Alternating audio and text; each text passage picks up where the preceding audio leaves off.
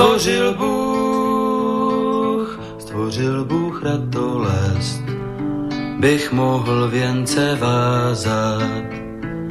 Děkuji, děkuji za bolest, jež učí mne se tázat. Děkuji, děkuji za nezdar, jenž naučí mne píly. Bych mohl, bych mohl přinést dar, byť nezbývalo síly. Děkuji, děkuji, děkuji. Děkuji, děkuji za slabost, jež pokoře mne učí. Pokoře, pokoře pro radost, pokoře bez područí. Děkuji, za slzy děkuji, ty naučí mne citu, živým již, živým již žalují a křičí po soucitu děkuji, děkuji, děkuji. Dobrý večer, vážení posluchači, Stanislav Novotný, zdraví srdečné zprávy všechny Slováky a Čechy, kterým není lhostejný osud našich zemí, našich národů. Je zřejmé, že povaha a podoba euroatlantické civilizace se mění takřka před očima a že se celý svět dostává do nového pohybu. Je také zřejmé, že tento pohyb má a bude mít značný vliv na kvalitu života jednoho každého z nás a na naše národní bytí uprostřed Evropy. O projevech těchto změn, o jejich důsledcích, o jejich fatálnosti, či naopak o možných reakcích a řešeních, tedy o jejich plusech a mínusech si povídáme v pořadu na Prahu změn. Jinými slovy diskutujeme o zkušenostech, znalostech, názorech a činech výrazných osobností žijících v naší složité době. Dnes si budu povídat s Janem Řehákem a vy se, milí posluchači, můžete zapojit do debaty také, pokud pošlete svůj dotaz na adresu studiozavináčslobodnývysílač.sk nebo budete telefonovat na číslo 0483810101, což platí pro slovenské posluchače. No a z České republiky můžete volat na číslo 00421 483 810 101. Jan Řehák, bývalý obchodní ředitel TV Nova, odborník na marketing a reklamu. Dobrý večer, vážený Jan Řeháku. Vítám vás srdečně na našem váženém slobodném vysílači a to v pořadu na Prahu změn. Dobrý večer, Stanislave, a děkuji za pozvání. Tak, pane Honzo, Praha, Malta, Žižkov, Kanada, Krkonoše. Tolik géniů locí během prvních 15 let života. Což jako s váma ten koktejl vlastně udělal? Jak, jak vás ovlivnil v myšlení, kariéře, ve vašich představách o domově a o světě? No, zásadním způsobem, tak uh, měl jsem štěstí, asi tak bych to bral, zejména možnost prostě žít v 80. letech v západní společnosti v Montrealu. To bylo něco, co na mě mělo celoživotní vliv, z čeho čerpám do dneška. No a dobře, takže eh, co to znamenalo, samozřejmě rozumím tomu jazyky, že to je příjemný, když člověk může přímo komunikovat, a, ale e, nicméně přece jenom jako je to, byl, to byla ta jiná, jiná mentalita, vy jste to střídal, jezdili jste na dva měsíce na Žižkov, jak jste, jak jste říkal, jako jak jste psal ve svém životopise, e, co to všechno znamenalo, vlastně ten kontrast a tehdy my jsme tady se cítili v nesvobodě, aby se potom dostaneme potom k tomu dál, jak ty věci zase vypadají z delšího vlastně pohledu Eh, na věci, které se eh, děly v tom čase, v tom čase vlastně před listopadem 89, protože vy jste mm, vlastně v 89. vám bylo prakticky 15 nebo 91. potom 15 let, eh, takže, takže jste vlastně dětství v podstatě prožil venku a tehdy je člověk velmi citlivý na, na to, co se dozví a na kamarády a na ty věmy všechny, které jsou daleko silnější než u, u dospělého člověka. Je to tak, tak uh, já jsem vlastně uh, vyrůstal asi primární, tak potom, když jsme se vrátili teda uh, zpátky do Prahy, tak mě bylo těch 15 let, z čehož jsem strávil 9 let v zahraničí a, a předtím dva roky jsem byl v podstatě nemluvně, nebo opravdu prostě malý dítě, takže 11 let z 15 jsem byl tak říkajíc jako mimo. A, a ta Kanada na mě měla vliv jako i kulturní, protože já jsem tam žil. Víc, jsem vlastně si cítil sounáležitost i s kulturou kanadskou, když teda tam jsem leli kultury, jo, to bylo zrovna období, kdy Montreal v rámci Quebecu to byla pořád ještě industriál. Souboj mezi těma jazykama, že jo? No, my jsme tam přijeli a byly všechny ceduly ještě anglicky. Potom v průběhu toho našeho bydlení tam se najednou objevily dvojazyčné a když jsme odjížděli, tak už byly jenom francouzsky. Tak tam ten nacionalismus byl silný a e, docela dlouho se tam debatovalo, debatovalo i o odtržení Quebecu jako regionu pro nějak, pod nějakou samostatnou samozprávu. Eh, což se nakonec nestalo, protože Toronto eh, uteklo prostě, co se týče výkonnosti, tam už to pro Montreal nemělo smysl, ale konzumoval jsem tamní média, měl jsem tamní kamarády, Nakonec jsem tam chodil i rok do školy, což jako předtím možné nebylo. Mě učila moje maminka doma, ale žil jsem tam v podstatě jako, jako takovým tím tamním způsobem života.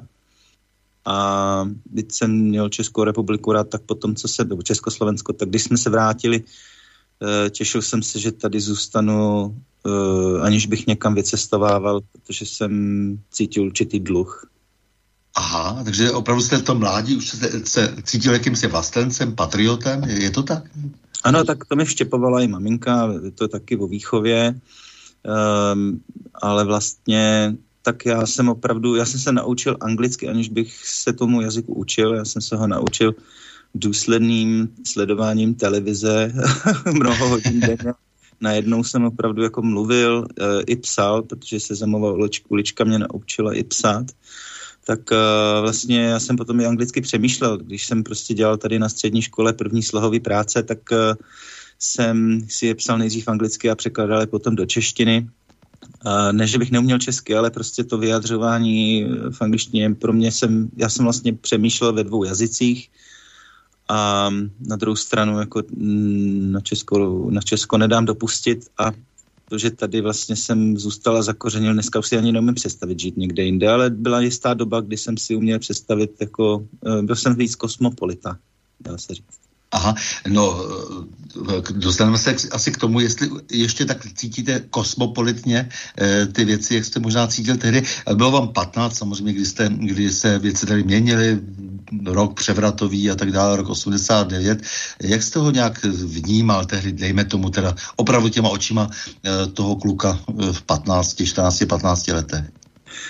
No, v té době toho přímo toho revolučního roku jsem zrovna žil ten rok u té babičky a dodělával jsem osmou třídu základní školy a v zásadě mým životem, protože jsem tady žil bez rodičů, tak uh, se mi stýskalo a pak jsem akorát žil tím, že jsem prostě se bavil s kamarádama, sportoval jsem a tady to dění šlo trochu mimo mě a ani na té škole se vlastně neprožívalo. Spíš ho potom prožívali na těch středních školách, kde můj bratranec, který se který žil vlastně ve stejné domácnosti, jsme tam bydleli se strýcem a tetou a bratrancem v jednom domě tak jsem to z toho pozoroval, že vlastně měl nějaký taky nadšení, jakože výuka není, že tam něco vlastně dělají, nějak, nějak něco demonstrují, nějakým způsobem prostě se k něčemu třeba i e, vyjadřují. A tak jako bylo to pro mě zvláštní to pozorovat a já jako připomínám, že to byla doba, kdy tady neexistovaly nějaké možnosti si se okamžitě spojit mezi e, tady svobodou nad Úpou a Montrealem, že bychom si zavolali a řekli, co se děje, to, nebo napsali si e-mail, to neexistovalo, takže to byl úplně jiný svět, ale e, šlo to mimo mě, musím se přiznat. Najednou ze dne na den jsme se už přestali učit, učit rusky a, a, a taky dějepis. A to je taková jediná změna, kterou jsem v tom zaznamenal. My jsme strávili vlastně ještě jeden rok v té Kanadě, a po návratu uh, už, jsme se, už jsem tady vlastně nastoupil na střední školu a měl jsem vlastně štěstí, že jsem v 80. letech vyrůstal na západě, což prostě pro mě jedna z jako ze zásadních uh, etap, jako dekáda prostě v, na tom, v tom západním světě a zase ty 90. léta byla zásadní dekáda tady pro nás v České kotlině, takže jsem měl zase veliký štěstí, že jsem to mohl prožívat tady, ten, to, tu euforii prostě z toho, z té svobody a, a v tom každodenním životě. Vy říkáte, že to byla nejsvobodnější sloba, eh, doba vlastně pro nás, eh, ta 90. léta, ono to má samozřejmě svoje, svá pro a proti, ale asi e, formálně vzato, nebo z, vnějším, e, z vnějšího úhlu pohledu, asi to tak bylo. Opravdu 90. léta byla relativně nejsvobodnějším obdobím. Myslím si, že to, já tím, že teda jsem i studoval nějaký mezinárodní vztahy a, a tak byť já nejsem nějaký historik ani odborník na ty, ty věci, tak čistě prostě pocitově a subjektivně, nebo z toho, co já jsem měl možnost čerpat, Devátá, 90. léta prostě rozpadal se sovětský svaz. Byl tam takový, dneska už můžeme říct, falešný pocit bezpečí celosvětového. A byla to jako krásná doba a zvlášť tady pro nás eh, v Česku to bylo vlastně takový jako celý rozjuchaný pro ty mladý lidi teda zejména, protože najednou jako měli nějaký pocit, že můžou se docela svobodně vyjadřovat. My jsme teda měli ještě třídu na té střední škole, kde se docela víc než já, několik dětí, asi čtyři, se vrátili ze zahraničí, takže tam bylo hodně svobodomyslných dětí v tom věku, tak uh, my jsme byli takový rebelové. No. A zároveň nějakými procesy se zadělávalo na nepříjemné věci do budoucna, protože ty se dá že, říci, že se zúročují dnes. Eh, to se také dělo v 90. letech, ale hlavně tedy v první polovině 90. let. A no, ono to mělo vlastně kontinuálně potom pokračování v dalších letech, ale jasně tento, ta, ta první možnost vlastně, jako kterou, nebo to, o co nám vlastně šlo, to bylo vycestovat, vycestovat, podívat se do světa. Vy jste tu možnost už předtím měl, a celá řada lidí neměla, takže určitě ta euforie historii byla obrovská. No, eh, tak, a, takže samozřejmě jste byl eh, asi potom nadšen. Eh, jak jste se dostal vlastně k tomu oboru, který je hm, svým způsobem velmi, dejme tomu, hm, v tom komerčním světě, jako vlastně jako je to taková třešeň na dortu toho nadnárodního potýkání se. Je, je to vlastně tak, ale to, to jsem tehdy ještě netušil. Já jsem během studií na vysoké škole, můj kamarád vlastně nejlepší kamarád ze střední školy mě sděloval svoje zkušenosti z práce v tom oboru, kde už působil rok a tak jsem rozevslal CVčka, životopisy jsem poslal do několika společností a jedna se mi ozvala. Přišlo mi, že to bude asi zajímavá práce a na to vlastně já jsem už byl dotčený tou zahraniční reklamou. Jo. To tady vlastně v Čechách e, prostě většinou ty lidi se s tím nepotkali a s, tím, s tou reklamou zahraničního formátu. Já jsem jako hodně jsem jí skonzumoval jako konzument. Druhá věc, že jsem tedy uměl anglicky, což v mezinárodních eh, agenturách byla velic, velikánská výhoda a taky jsem eh, byl docela zručný, co se týče mm, počítače, tak to jako byla další, další věc, která to vám úplně stačilo, abyste docílil e, začátku poměrně úspěšné kariéry v tom oboru. Tehdy to byl prostě, byly to rozjuchaný 90. let, zvlášť v tom oboru ty reklamy a nesmírně rychle rostl a kdokoliv uměl anglicky a s počítačem, no tak jako to... to byla obrovská konkurenční výhoda vlastně. Ano. Nesmírná. A já jsem zakotvil, na prv, moje první práce byla vlastně jako v oboru výzkumnictví. Já jsem analyzoval data tehdy. A přesto říkáte, že jste byl vždycky rebel, že jste vlastně tak trošku podceňoval jako nějaký systém, že se vám nechtělo dokončit úplně školu, přestože si vážíte vzdělání. A já jsem za to velmi rád, protože ono i to formální vzdělání, eh, které nás nějakým způsobem deprimuje, protože po nás se spoustu věcí, které se nechceme učit, ale do toho systému to samozřejmě zapadá, řekl bych už od Marie Terezie. A hmm. my, my, my, my se vždycky tomu bráníme. Teď bych řekl, že je ten trend přesně opačný, rozbít to, co se tady vytvořilo za těch posledních 200 let. E, a, takže se mi líbí, že když jste e, něco mi se poslal ohledně toho vašeho životopisu, e, tak říkáte, já jsem studoval VŠE, možná bych to měl dokončit, nedokončil jsem, neudělal jsem tu tečku, ale uvědomuji si, že mi to dalo jaksi přece jenom nějaký základ pro moje systémové uvažování. Určitě, tak eh, já jsem studoval ekonomiku na vysokých školách 12 let, jo, takže já jsem byl opravdu eh, student profesionál a za tu dobu jsem měl možnost eh, zjistit, že i třeba po deseti letech se ta mikroekonomie učí jinak a ta makroekonomie se učí jinak a ty, jak se ty věci poměrně rychle měnily, tak jsem vlastně pozoroval, jak se mění i, to, i ta látka. A akorát v jeden moment možná, že to je tím, že prostě někdy jako mám problém s dotahováním nějakých věcí, jsou dlouhodobější, ale taky si myslím, že už prostě v té, to už bylo opravdu na té nově, kdy jsem zastával um, v rámci našeho oboru opravdu vlastně vysokou pozici, tak jsem měl pocit, že jako, no totiž i ta sama práce, jako i pro člověka, který se do toho vedle nevzdělává, tak ho vytěžuje na 150% a jsem měl pocit, že to vlastně už asi jako není nutný a nepotřebuju to, a, mm, že už mi to dalo všechno, co mohlo. Jinak jako já e, ne, nepřestal jsem studovat e, tím, že jsem ukončil ta studia, ale taky jsem zažil vlastně oba ty systémy. Jo? Tady ten, jak říkáte, jako řekněme před, předrevoluční, náš tradiční, potom ten porevoluční a zažil jsem i rok teda toho uh, anglosaského v Americe, v Kanadě. Mm-hmm. Um, tady jako já jsem už, už tehdy, jako když byť jsem byl mlád, tak jsem samozřejmě si uvědomoval, že ten výsledky toho našeho systému a ta kvalita toho vzdělání byla jako jednoznačně předčila to, co si mohli vůbec vysnít někde v Americe nebo Kanadě. Jo. To tady, to, to nikdo o tom nepochyboval, že tady dokážeme uh, učit jako daleko lepším schopnostem, dovednostem a, a prostě ten, ten výsledek, to, bylo, to jsme byli na, na špici, že jo, prostě i vedle Ruska. Ale... A trochu je vidět, že, se, že ta snaha zničit vlastně ten systém je tady dosti úporná. Je to, je, nejsem na to nějak jako odborně vysazený, ale na druhou stranu taky se vyvíjím názorově a vidím, jako co, ma, co ten náš systém trošičku jakoby nemá, je ta nějaká, ten, ten, to, jak se tam vytváří vůbec jako vztah mezi tím učitelem a žákem. Já jsem třeba byl úplně v, v úžasu, když v Kanadě v době, kdy jsem byl nemocný a prostě jsem asi tři dny v té škole chyběl, tak mi zavolala paní učitelka, aby se mě zeptala, jestli jsem v pořádku. To tady jako absolutně si nikdo nedokázal představit No to prostě tady, tady, jakoby ten, tady je prostě autorita pana učitele, máme to tady v těch různých že, eh, filmech eh, kulturně zakotvený, jak to jako je. To je vlastně... německo-rakouský systém, ano, to ano, takhle je.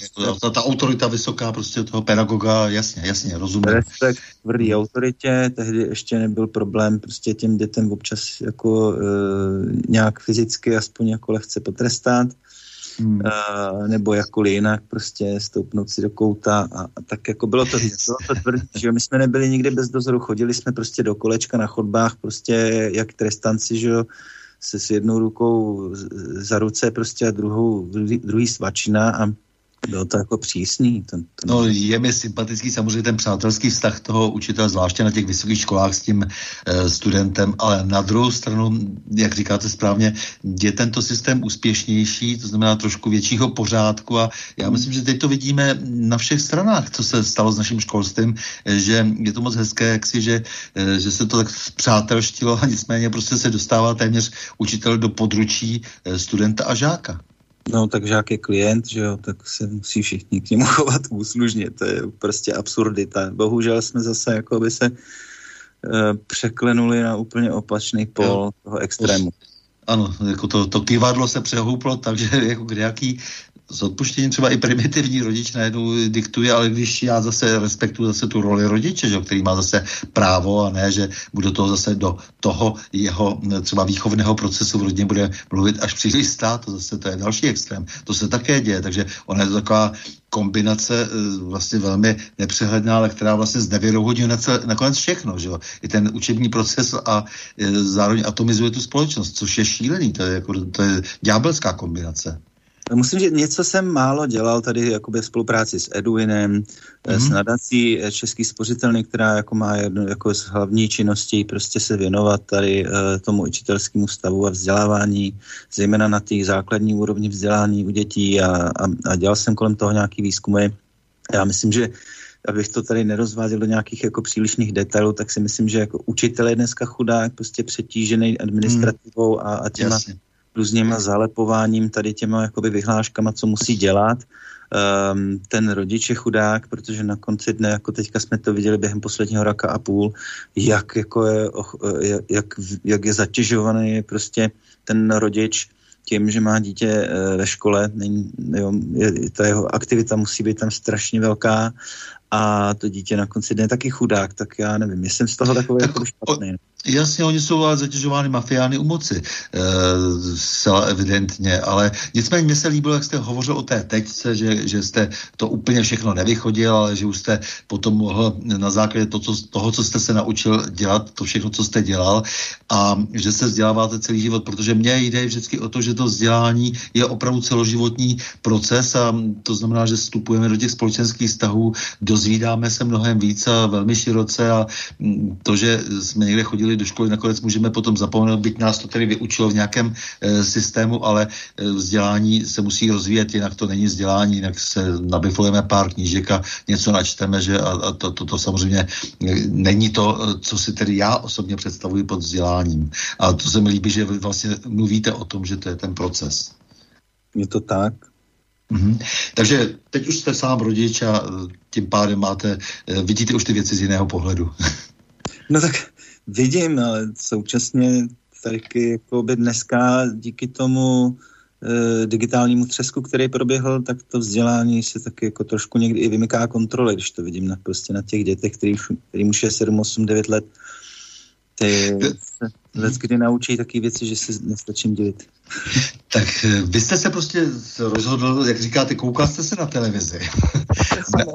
Naučil jste se u toho perfektně jazyk. Zároveň jste vstřebal do sebe všechny ty, eh, všechna ta pozlátka, reklamy a tak dále. A pak jste si řekl, to je můj svět, jako to, to mě docela zajímá, protože to je, to je zvláštní, ale zároveň tomu rozumím, protože to je jako, jako e, jo, jste si říkal, jako, tak já už teď vím daleko víc o tom, jak se ty vztahy utvářejí, jak se mají vytvářet, protože samotný marketing, o kterém si budeme povídat, eh, to je e, velmi e, jaksi komplikovaná, nechci říct věda, ale, ale přece jenom jako chce to nějaké studium a chce to hodně, jak si mít vlohů, e, aby, aby vloh, tedy aby člověk pochopil, jak se řídí společnost a jak se řídí lidé a jak se často manipulují lidé. Takže ale vy jste si do toho, řekl bych, tak trochu lehl. Ano, tak já vlastně jsem tomu věnoval teď posledních 25 let života. to je úžasný, no. čtvrtstoletí. Ano, je to neuvěřitelný a, a, sam, a jako zejména, co jsem teda celou dobu uh, se snažil uh, nejlépe, nejvíc jakoby, um, se naučit za tu dobu je pochopit vlastně, jak vůbec marketing nebo reklama fungují. A to často i školím. Jasně.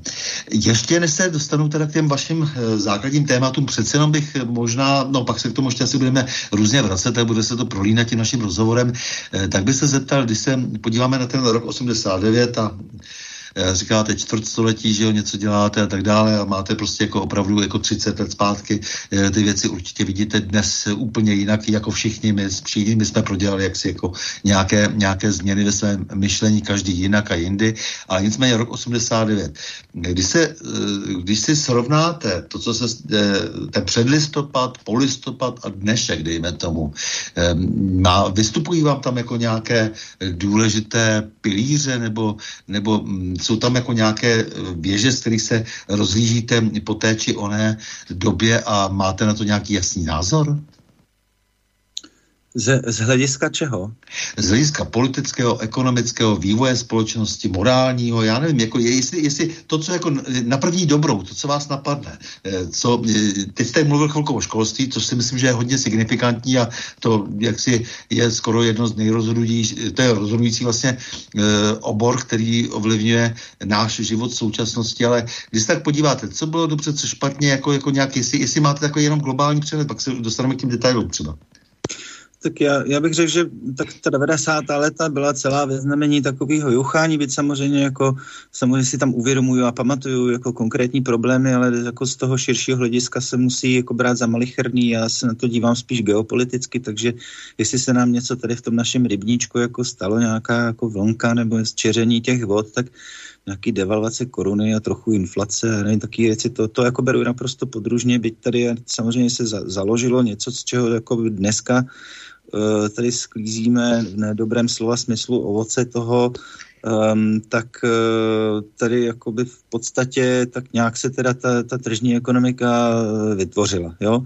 A, a pro mě ten zásadní jako i osobně je ten pocit svobody a ten vlastně zažil poprvé nějaký trhliny v rámci teda toho útoku, na, leteckého útoku na dvojčata, nebo nevím, říkejme tomu tak, jak teda se mainstreamově dá říct.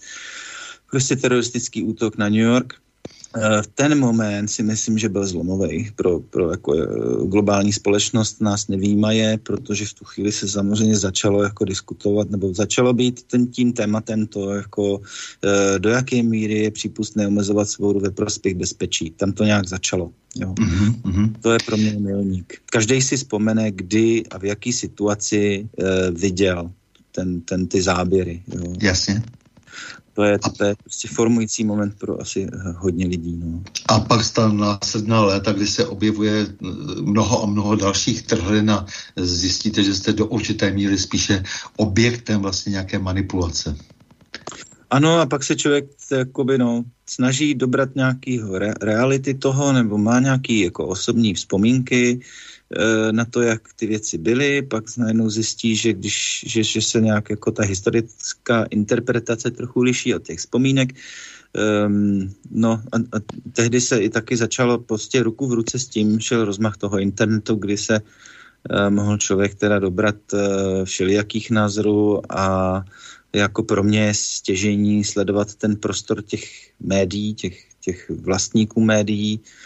A To dneska je už svět úplně jiný, než byl tehdy v těch 90. letech nebo i potom v roce 2000. Dneska jsme už úplně t- t- v takovém nějakém postmoderním světě médií.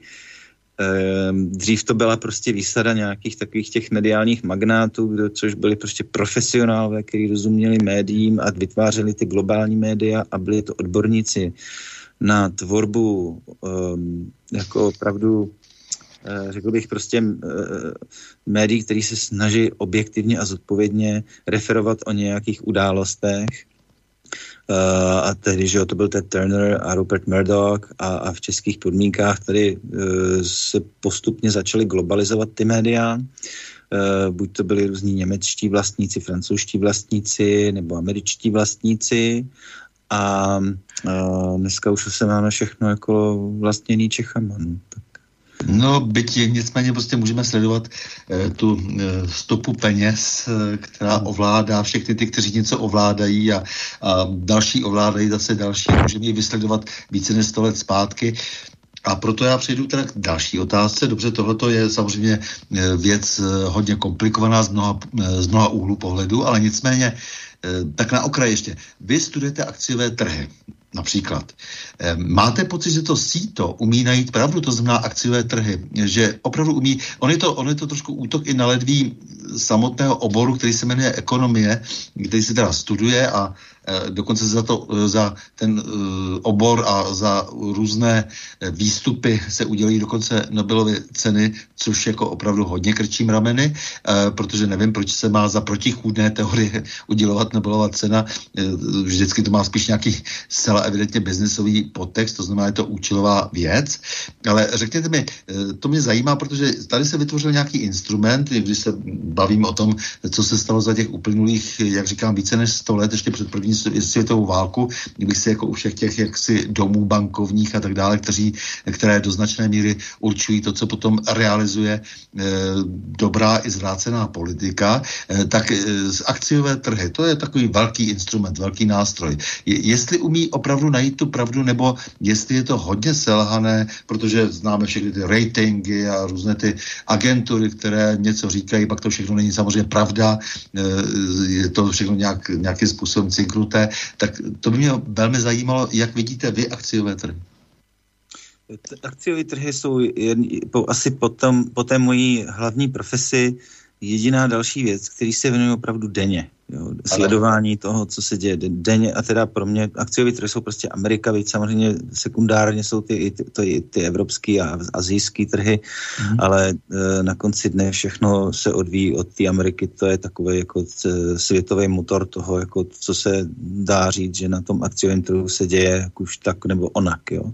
Nastavila pravidla, a... přinesla nějaké instrumenty a tak dále, a teď je o tom no, třeba diskutovat, že? Ano, ano tak. A naprosto zodpovědně můžu říct, že z dnešního pohledu, tak jak jsou je situace dnes, akciové trhy nemají vůbec nic, ale vůbec nic společného s tím, co se na trhu děje. V minulosti to bývávalo Eh, vyvával to nějaký jako lakmusový papírek, který dokázal nějakým způsobem říct, že když jako firma bude mít zisky, tak, eh, eh, nebo je zisková, tak má nějakou perspektivu.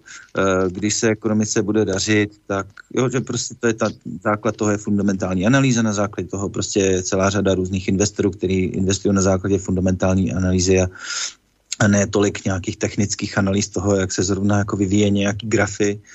A, a, a to, je, to je mrtvý. Jako je to dneska úplně mrtvý, ten fundament s tím nemá nic společného, protože ty trhy jsou uh, zahrnovaný likviditou z vnějšku, která má zásadní vliv na to, a to jsou teda zejména centrální banky a jejich intervence do těch trhů, tak aby se náhodou nestalo něco hrozného, že by prostě budu zašla dolů o 15%, tak aby tam byla ta radost uh, těch investorů, nebo já úplně ty motivace tomu nedokážu rozumět, ale samozřejmě prostě mluvíme tady o nějakých jako obrovských objemech kapitálu, který se zákonitě snaží jako přelévat přesouvat z místa A do místa B a někde hledají nějaké zhodnocení. A jsou prostě akcie, dluhopisy, kovy, eh, komodity jiného druhu a, a, a ty deriváty.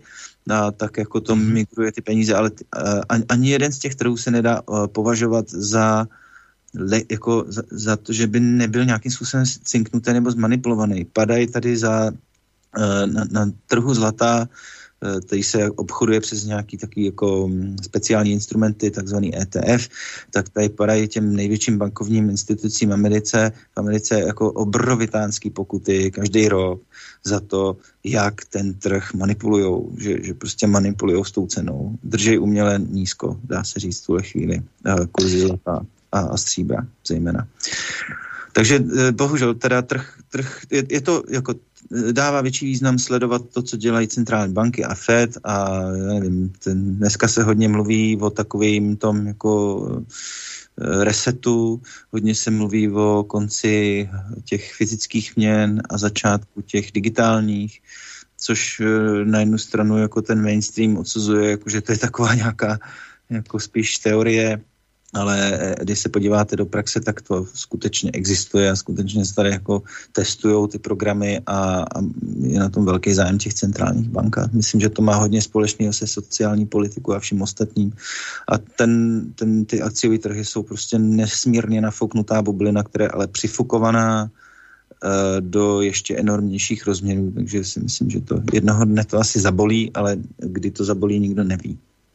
Já vám za to strašně moc děkuji, protože jste Honzo velmi odvážný člověk, protože jako ekonom sám, jako říkáte, jako naprosto tvrdou eh, věc, eh, to znamená všechno to sledování, jako těch grafů, jak říkáte, a eh, všechny ty mm, obrazy filmové v podstatě pro váš obor pro marketing a reklamu naprosto klíčové, tak do značné míry postrádají smysl a je zatím vším se dá tušit obrovský podvod a myslím si, že nejenom, že to zabolí, ale prostě naprosto to přestrukturuje naše myšlení, což je určitě dobře, ale může to stát prostě opravdu hromady lidských životů. Já no, jsem rád, že jste to řekl, protože já takhle vidím akciové trhy a e, v souvislosti s tím se zeptám na ten slavný volný trh, který se tady také skloňoval ve všech párech právě v těch slavných devadesátkách a pak jsme zjistili, že ten volný trh vlastně vůbec není volný a že ho někdo vlastní jednoduše, že celé, celá odvětví tady jsou nesvobodná a e, že je to velká iluze a že tak trochu i, to, i ten kapitalismus, jako tedy to slovo, že je tak trochu vymyšlené, ono je to stejné jak se socialismem, protože jsou to taková slova bezobsažná a někde se vyvíjela v tom 19. století z, z nějakém kontextu, který se pak ukázalo, že byl vždycky ideologický. Eh, my se musíme vrátit, vrátit přece k nějakým normálním, eh, reálným eh, představám, musíme, musíme se začít bavit o každodenní situaci s nějakými výhledy, dejme tomu, a samozřejmě historickou reflexí, ale nicméně ne se nechat unášet jenom nějakými ideologickými frázemi. Volný trh a žádný nebyl. Volný trh ehm, tady, jakmile zazní téma volný trh, tak už se bojím. Um, protože um, tady jako tyhle ty pokusy o TTIP a takový tyhle ty jakoby uh, různý velikánský globální mezinárodní nebo mezi uh, kontinentama obchodní dohody, které skloňují ten volný trh, tak to vždycky jako zavánilo obrovským průšvihem, ale um, no, tak myslím si, že ten trh je takový, jaký je, samozřejmě deformovaný a nikdy nenabil ani asi nenabide toho ideálu, toho pravého kapitalismu, že by se tam prostě informovaná nabídka setkávala s informovanou poptávkou a nedokáz, nedocházelo tam eh, k nějakým pokřivením, které jsou centrálně jako způsobovaný já jsem zase slyšel, v době toho, té finanční krize se hodně o tom mluvilo, protože samozřejmě ta, ta finanční krize, která byla v roce 2008-2009, tak byla velmi, velmi významně dávan, dávaná za vinu tomu, že se jako příliš liberálně přistupovalo k trhu. Jo. A asi si myslím, že to byl potom 9-11, tohle to byl takový druhý zlomový okamžik v naší novodobé historii, protože tehdy jsem teda extrémně intenzivně konzumoval každodenní dění, který se toho týkalo. A uh, co mě tam do dneška hrozně silně rezonuje, je, že uh, jsou etapy v, v historii lidstva, kdy dochází k posilování moci státu na úkor, nevím, lidí nebo trhu, řekněme, prostě volného trhu nebo nějakého jako eh, těch ekonomických subjektů mimo stát, který se tam vyskytují. A takže že tam je období, kdy prostě ten stát utahuje ty šrouby a víc toho kontroluje a víc ovládá a víc rozhoduje a víc říká, co se má a nemá, víc to sleduje a pak jsou vystřídaný obdobíma, kdy se to děje úplně opačně, ty ten zápach se zase jako liberalizuje. My jsme si zažili jakousi liberalizaci, která teda ne, nešla do nějakého úplně velkého extrému, tak tam to bylo, to bylo spíš zločin než liberalizace, to, co spustilo tu finanční krizi, ale ta spustila zase tady ten jako e, dobu utahování šroubu, globální mandát prostě všem vládám, aby si řekli, že tady prostě nenechají si jen tak někoho prostě svobodně podnikat a že ty trhy jsou prostě něco, co se musí centrálně řídit. Ke globálnímu mandátu se dostaneme jistě u protikovidových opatření. Eh, opatření. Ale nicméně, eh, já jsem samozřejmě velmi skeptický vůči těm trhům, a to všechno, co jste řekl, takže naprosto eh, se s vámi stotožňuji vůči všem těm opěvovatelům a trošku tomu neandertálství, které ne, jako které vlastně vytěsňuje to vědomí toho, že člověk je nevy, nevypočítatelný zároveň, ale zároveň, že je i manipulovatelný. E, to znamená, obě ty, obě ty faktory si myslím, že znamenají, že se prakticky nedá skrz právě třeba ty akciové trhy. E, nedá se to přečíst vlastně vůbec. A na druhé straně vždycky to, co jste teď řekl, e, to si myslím, že je naprostá pravda, že vždy, když chtěl někdo dělat velký, velký biznes, e, tak ať už tady vytvořil jakýkoliv režim, jakýkoliv systém, tak vždy se opíral o stát nějakým způsobem, ať už tomu je jaksi nenápadně skrze FED v Americe, eh, nebo jakýmkoliv jiným způsobem, že přímo přes stát se manipulovala eh, ekonomická situace v zemi, politicko-ekonomická situace v zemi, ale vždy to byl nakonec ten stát, ten společný eh, majetek, nebo ten majetek lidí, vlastně těch, těch prostých lidí, s kterým se zacházelo, zacházeli, zacházeli oligarchové, jak uznali e, za vhodné. Vždy vlastně směřovali k té oligarchii, tedy vládě peněz, té plutokracii nějakým způsobem. A šlo spíš o to, jestli se podaří historicky zabránit tomu, aby to nebyla jenom plutokracie, aby tam také nějaké člověčenství zvítězilo. Tak to by se museli semknout ty lidi. No jasně, ale, ale jenom, já jenom konstatuji, že, že si myslím, no. že, že se vždycky manipulovalo mm, především s, těma společnými, s těmi společnými prostředky e, nakonec, protože ty jsou nejzajímavější, jich hodně a dá se s nimi dobře zacházet a jak jste, vy jste to říkal sám, že ten stát potom nakonec jednou liberalizuje, pak zase ne, e, jo, že na něho mají nějak, nějací lidé, jaksi, kteří mají e, neomezené prostředky vliv a, a, a to bude asi e, ta, ta skutečná e, nějaká perspektiva těch trhů.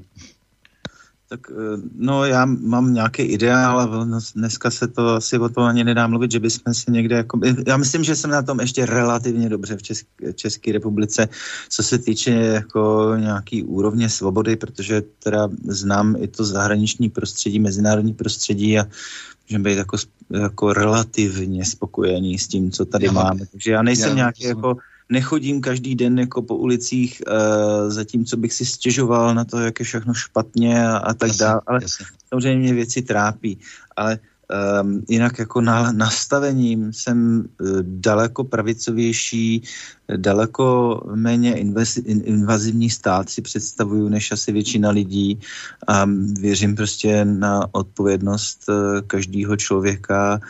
Um, možná jsem v tomhle naivní, ale Myslím si, že toho jako státu a kontroly jako všude příliš a že to vlastně brzdí. Jako myslím, že to je spíš brzda. I ty pomocné mechanismy jsou na konci brzdou, protože jednomu se pomůže a tím se druhému uškodí a tím se vlastně vytváří jenom nespravedlnost. Takže to je Spíš jako myslím, že hledáme nějakou rovnováhu a ta je velmi komplikovaná. No, to, to, to jsme zažili za 20. století se vším všady. Uh, já bych teď jako, uh, teď už k vašemu oboru. Reklama. Pan reklama, to je ten, co v USA říkal už v 19. století, že kdo není v reklamě, není. Zboží obarvil a vylepšil třeba nějakými superlativy. Ze tomu rozumět, ale ta každá odhalená iluze odhalí nějakého potěmkina a roste pak nedůvěra v lidský řád. Jak vy to všechno vnímáte? Takový ten, máte i třeba nějaký morální, má, má to nějaký morální rozměr, ta, ta práce s reklamou? E, čím to poměřujete třeba? Um, reklama má několik rovin, taky je to něco, co se tady vyvíjí už sto let, jo? od toho doby prvního tisku a kde to vlastně začalo a potom rozhlasu, tak ta, to byly ty první masové média a až potom v těch 50. letech a dál jako do toho vstoupila ta televize. To má jako opravdu dlouhodobý vývoj a ten marketing jako takový, jako obor se prostě vyvíjel do toho, jako čím je dneska, jo. A um, a jednak je to teda o té mediální stránce toho, jak dostat sdělení od uh, zadavatele reklamy k tomu konzumentu reklamy a uh, to je ta to je to, čemu já jsem se 25 let asi nejvíce věnoval. A pak je ta druhá stránka věci a to je to, co, se, co je obsahem toho sdělení, jako jaký obsah sdělení funguje a má, a má potom účinky. To jsou vlastně dvě oddělené věci. A Eh, ta morální rovina se asi dá spíš nacházet majoritně v tom, co se sluší a nesluší eh, komunikačně obsahově využívat v té reklamě, aby to nešlo za čáru. Ale myslím si, že samozřejmě dneska jako tady prohřešků každodenně vidíme jako spoustu, no, jakoby vidíme, že prostě dětský kanály jsou plný reklam. To je úplně příšerný. Jasně. Velká mm. chyba. Byla tady uh, ještě před deseti lety uh, celoevropská snaha omezit to. Byly tady i jako poměrně osvícení zadavatele reklamy prostě z řad těch mezinárodních firm typu jako těch, těch klasických prostě značek rychloobrátky a, a fast foodu a podobně, který se samoregulovali, věděli, že to je jenom otázka času, když se, přes, když se zakáže reklama prostě na děti, ale dneska to je, to je záplava Uh, jak v televizním, tak onlineovém prostoru, je, tak um, je tady hodně chyb a, a, a, a i toho, jak je invazivní reklama prostě v internetovém prostředí a je to tak jako, to je, to je jako nějaká mediální etická rovina, ale to komunikační etická rovina, tak tam se dneska dostáváme do takové absurdity, kdy uh, Jasně, že je tady jako e, zakázaný klamat, zakázaný zavádějící informace sdělovat, je tady, jo, jako, ale dneska ten svět, žijeme v naprostém myšmaši Stanislave, jo, takže Jasně, byť tady, byť tady existují prostě jasný zákony, že já, když si tady vyrobím nějaký farmaceutický uh, produkt, tak mám jako neuvěřitelné velké množství prostě um, regulací, které musím splnit a, a co smím a jak přesně to smím uh, v té reklamě sdělit, ale jakmile je tady státem pověřená kampaň na očkování, jako tak už najednou, jako kdyby ten zákon neexistoval a, a můžu mluvit jenom o pozitivech a můžu tam mluvit o, o pozitivech, který ten produkt ani nemá, jako že můžu chodit do kina nebo já nevím kam, jo. Tak to jsme v, jako v době, kdy už se člověk ani nevyzná v tom, uh, co je v pořádku a co není v pořádku, protože ten svět, náš svět je zaplavaný prostě uh, překračováním těch mezí. Já mám takový leitmotiv, eh, bavím se pořád o společenské smlouvě, protože my prakticky eh, likvidujeme právní stát a ta společenská smlouva stojí na nějakém právním státu. Ono, ta idea vlastně společenského, eh, společenské smlouvy vznikla při francouzské revoluci, Jean-Jacques Rousseau ji sformuloval a šlo o to, že lidi přece jenom jako nakonec se nějak domluvili, i když to bylo e, velmi drastické a taky docela složité, tedy ten převrat, ke kterému na konci toho 18. století došlo, ale těch více než 200 let se jakž takž jaksi postupně cizelovala jakási společenská smlouva, až nakonec eh, se to všechno vtěsnalo do uh, listiny práv a svobod člověka a dá se říct, že v euroamerické civilizaci minimálně se přijali, přijala tato listina za ústavní zákon. To všechno se vlastně dnes porušuje a jak říkáte správně, potom i zákonné normy nižší právní síly se poruší už se všem všady a niko, nikým to vlastně moc nepohne. To mě velmi znepokojuje, to znamená, říkáte morální rozměr. Já právě proto se vracím i k té úloze toho státu, že jo? protože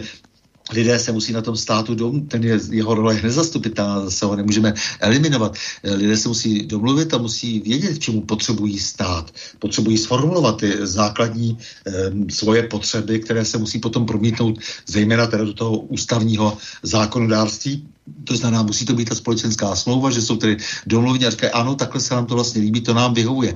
A teď mě znepokuje tohoto, co říkáte, a ještě bych k tomu přidal, že e, ta reklama, které se tady bavíme, je hodně produktem americkým, eh, produktem toho anglosaského světa, který nemá tu složitou strukturu, teď jako trošku narážím na to, jak jsme se bavili o tom státu, eh, která přece jenom zbrzdila mnoho věcí, která na evropském kontinentě eh, brzdí všelijaké výstřelky. Teď už, teď už vlastně ani ne moc, ale, ale říkám, je to myslím dost důležité se i nad tím zamyslet. Takže my bouráme opravdu od zhora, na co se podíváte a ty lidi to neznepokuje já nevím, koho to znepokuje nebo neznepokuje. Většinou lidi e, tu reklamu buď ji úplně nemají rádi, vyloženě aktivně nemají rádi, anebo je jim jedno. Takže reklama jako, nebo vůbec si neuvědomují, že konzumují reklamu, i když ji konzumují. Jo. Ta, ta reklama nefunguje jako, když si jdu něco jako aktivně sám přečíst. Jo. Ale vy jste mluvil velice zajímavě o tom, o tom státu. Jo. Ten stát... Um, je to, já nevím, já vnímám stát jako, ne jako nějakou takovou, jako něco, o co se opírám, jako o, o, o nějakou, nevím, nějakou strukturu, která by mi něco zaručovala. Stát je prostě s hlukem různých um, různých jakoby společných spol, spolků nebo takových jako skupin lidí, který má nějaký zájem a ten stát jako takový jako možná má nějaký nad tím postavený zájem, který jsme si kdysi dávno jako zakotvili do ústavy, ale jako to z pohledu nějakého praktického každodenního řízení ten stát je prostě řízen těmi zájmy, který zrovna mají tu nejvyšší páku rozhodovat věci, takže ten stát jako, no, společenská smlouva mezi nevím, státem občany a ve vztahu k reklamě um, Dneska, dneska všechny tady ty hranice jsou rozmazaný. Ano.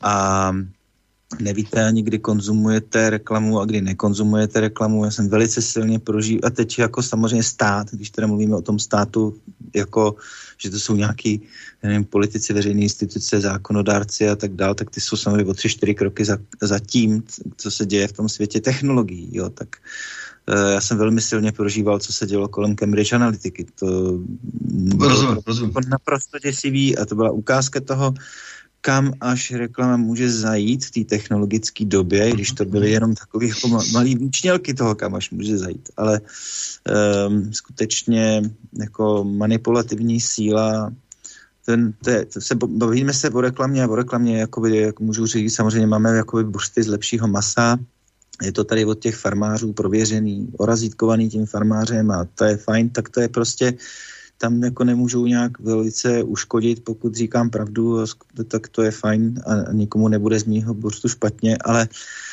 eh, jakmile se bavíme o marketingu v nějakých disciplínách, který mají veliký, značný dopad na celou společnost, zdraví lidí, nebo zásadní rozhodování z té společnosti. To je, podívejte, ještě kampaň Brexit. Jo. To prostě jsou jako mnoho příkladů toho, kdy člověk viděl, že ta reklama má někdy pro některý až jako překvapivě silnou sílu. Však taky ten Nigel Farage byl úplně vyděšený z toho výsledku tam, jak vlastně Jasně, to je pravda. Ale, ale, ale ne, já jenom chci říct, jako, že e, stát je samozřejmě mimořádně důležitý, protože stát vymáhá to právo. Je jednou slabý, po druhé příliš silný a tak dále, ale nicméně bez státu, ať už globálního, který já tady nechci, nebo národního a, a tak dále, každý můžeme mít toto nějaký názor, takže bez té struktury to opravdu nejde a on vymáhá právo. Že? A právo je tady od toho, aby zakonzervovalo nějaký stav. A vy teď říkáte prostě ano, že samozřejmě všechno to jede tak rychle e, a, a ten vliv někoho je tak, tak, tak veliký, že jsou všichni pozadu a to právo nestačí vůbec nic konzervovat, tedy nestačí konzervovat tu společenskou smlouvu, která by možná eventuálně mohla mezi těmi lidmi vzniknout nově. Mně se tedy nelíbí to, co se utváří nově, mně se nelíbí to, co jak si někteří pod vlivem nějakých ideologií tady eh, různé, různí piráti a různí uh, mladí lidé z, ze škol, které nemají ani úroveň maturity eh, a říká se to vysoké školy, tady dnes propagují, eh, tak eh, to mě samozřejmě velmi, velmi vadí, ale je to vlastně utváření nějaké společenské smlouvy a my se o tom musíme, o tom musíme bavit, co to vlastně znamená, ale říkáte to velmi přesně reklama je jedním z těch hlavních nástrojů a já jsem ji jenom jako, jsem ji zmínil v souvislosti s tím anglosaským a zejména americkým světem, že do značné míry se stala i e, tím e, nástrojem, který vlastně sformuloval i ty, i ty nové smlouvy e, vlastně i v tom mezinárodním měřítku. E, pak samozřejmě jsou tady nějaké další instrumenty, které k tomu jsou, že internet a tak, a tak dále, tak dále, to už jsou jenom technologické e, nástroje, ale je to prostě opravdu do určité míry nějaká nějaká představa o tom, jaký svět je a kdo ví, jestli takový je. No, vytváří to větší nároky na toho člověka, myslím tím každýho z nás, eh, protože já, já, já bych velice si přál, abych mohl spolehat na stát, že vymůže právo ale tak jako těch porušení na, na mikro i makroúrovni je jako každou chvíli tolik, že se asi jako nemůžeme spolehat na to, že se všude domůžeme práva. To prostě ani není technicky možný, protože ten svět je tak jako veliký, že to tam ani jako není stát, který by to dokázal obsáhnout, proto tam musí existovat samoregulace, proto lidi můžou nahlašovat příspěvky na sociálních sítích a tak dále. Že to ani jako by nejde, ale v zásadě um, řekl bych, ten svět je tak složitý, že, by, že každý sám za sebe uh, nemůže k tomu úplně, jako by bylo by nejlepší, aby ten člověk prostě k tomu nepřistupoval pasivně, aby si uvědomoval, že ne každá reklama mu říká pravdu, stejně tak si uvědomoval, že ne, ne každá, každé médium mu sděluje nutně v každé instanci pravdu, měl prostě kritický náhled, snažil se jako po, pro ty věci, které jsou pro něj důležité, si vytvářet ten názor z nějakých jako vícero nebo ověřených zdrojů, přistupoval velice obezřetně, protože ten dnešní svět je jako tak složitý, že uh, se těžko dá spolehnout na, na dobré úmysly jakýhokoliv článku, který tam je, no tak prostě vždyť se podívej, já nevím, já, já, já mám jsem asi zatížený tím, jak hodně ten mediální svět pozoruje a co všechno o něm vím. A viděl jsem slyšení Zuckerberga prostě v té senátní komisi v Americe. Viděl jsem, uh, jak je vlastně uh, z hlediska naší jurisdikce Facebook naprosto, ne, ne, tam, tam se nedomůžete ničeho, jo. Tam prostě nemáte jakýkoliv právo vůči, vůči těm globálním hráčům, tady těm mediálním. Ale nároky, nároky musíme znášet, protože nárok na naše vlastní komunikační prostředí je nespochybnitelný. Eh, nárok na, na, na prostředí, které zrovna tak, jak já nevím, nám bylo dáno, eh, skrze třeba nevím, vzdušný prostor pro letadla. Eh, Máme tak. Já bych hlavně chtěl, promiňte Stanislav, že já Ano, ano. Chtěl hlavně připomenout lidem, že mají nárok ty média vypínat. Jo. Souhlas. Jasný. Jo, já jsem prostě nepřistoupil na nové podmínky WhatsApp, tak nemám WhatsApp. Jo. Eh, Já ani nevím, co jsem potvrdil naposledy na Facebooku za, za všeobecné podmínky a pravidla. Prostě nic se tady ne- nedaní a kdybych se tady chtěl soudit s Facebookem, tak se někde budu soudit, kdo ví kde. Ve Francii ty pokusy proběhly, eh, rozhodli ve prospěch toho člověka, který se s Facebookem soudil. Tu, tu, tu, v tom konkrétním případě se snad jednalo o někoho, kdo tam, už je to před asi pět let, pě, před pěti lety, poustoval prostě um, známé uh, klasické obrazy prostě na, mal, oleomalby, kde se vyskutovala nahota a uh, oni mu prostě z, zakázali publikovat ty příspěvky. Bylo to prostě umění, no, tak jak v pravém slova smyslu umění. E, pra, sou, francouzské soudy rozhodly v jeho prospěch a Facebook řekl, co no, tak já se jako, já tady to pro mě není jako právně relevantní místo, kterým já se mám jako řídit a rozhodovat, takže to jako nemělo praktický vliv potom. Takže já si myslím, že jsme především se měli uh, uvědomit, že můžeme ta média vypínat. Jo. A tam se potom jako pak, pak můžeme mít prostě tu svobodu. A nebo se v tom pohybovat, ale uvědomovat si, že prostě tak jako jakoukoliv fotku, kterou dáte na Facebook, tak do vašeho skonání i po něm patří ta fotka Facebooku. Přesně tak. Takže, ne, nebo dojde potom k nějakému kataklizmatu, co si jako nikdo nepřejeme, ale, ale to je prostě pak bohužel jediná cesta, která se nabízí. Takže teď jenom chci říct, jako vy jste teda odborník na marketing, což je právě ta složitá, co jsou ty složité procesy, které jste právě popsal, jak tady americká marketingová asociace říká v roce z roku 7, že marketing je činnost soubor institucí a procesů pro vytváření, komunikování, dodávání a výměnu nabídek, které mají hodnotu pro zákazníky, klienty, partnery a společnost jako celek. To děsivě strašně. já, já mám spoustu přátel, kteří se zabývají třeba informací a definicí informace a mají to na celou stránku, třeba jako jenom tu definici, co to je informace. A na, na začátku to ještě vnímám, třeba ten první odstavec, pak už ne. A takže takhle to zní, ale z tohoto pohledu, jak vidíte, protože jste také odborník na to, zejména mediální trh, jak vidíte ten jeho vývoj mediálního trhu u nás, už zůstaneme v Čechách? Mm-hmm. Vývoj mediálního trhu, médií přímo, nebo mm, Přímo médií, médií. Co se s médií stalo? Protože, jak říkáte, na, na počátku jste byl v Krkonoších a nemohli jste se ani mailovat a pak se něco s těmi médií stalo. no, tak po revoluci jsme měli nějakou takovou etapu e, poměrně svobodných médií, e, kdy, když byl někdo novinář, tak to byl skutečně žurnalista. A postupem času se začalo dít něco, čemu jsme my v tom našem oboru začali říkat bulvarizace. To je ten asi predominantní pojem, kterým jsme to nazývali. A to je to, že prostě zprvu tady byl jenom třeba ten blesk a nějaký potom na to navazující jako napodobeniny, uh, který se snažili zalíbit těm čtenářům, těma senzacema a tím, že já nevím, tu vychotili někoho v nelichotivé situaci a, a tak jako to byla prostě napůl zábava, napůl informace, našem, naší řeči infotainment, a najednou se zjistilo, že teda jako se toho prodá víc než ne, mladý fronty dnes lidovek, hospodářek, čehokoliv prostě seriózního. No tak se začaly bul, bul, začala bulvarizovat i ta seriózní média.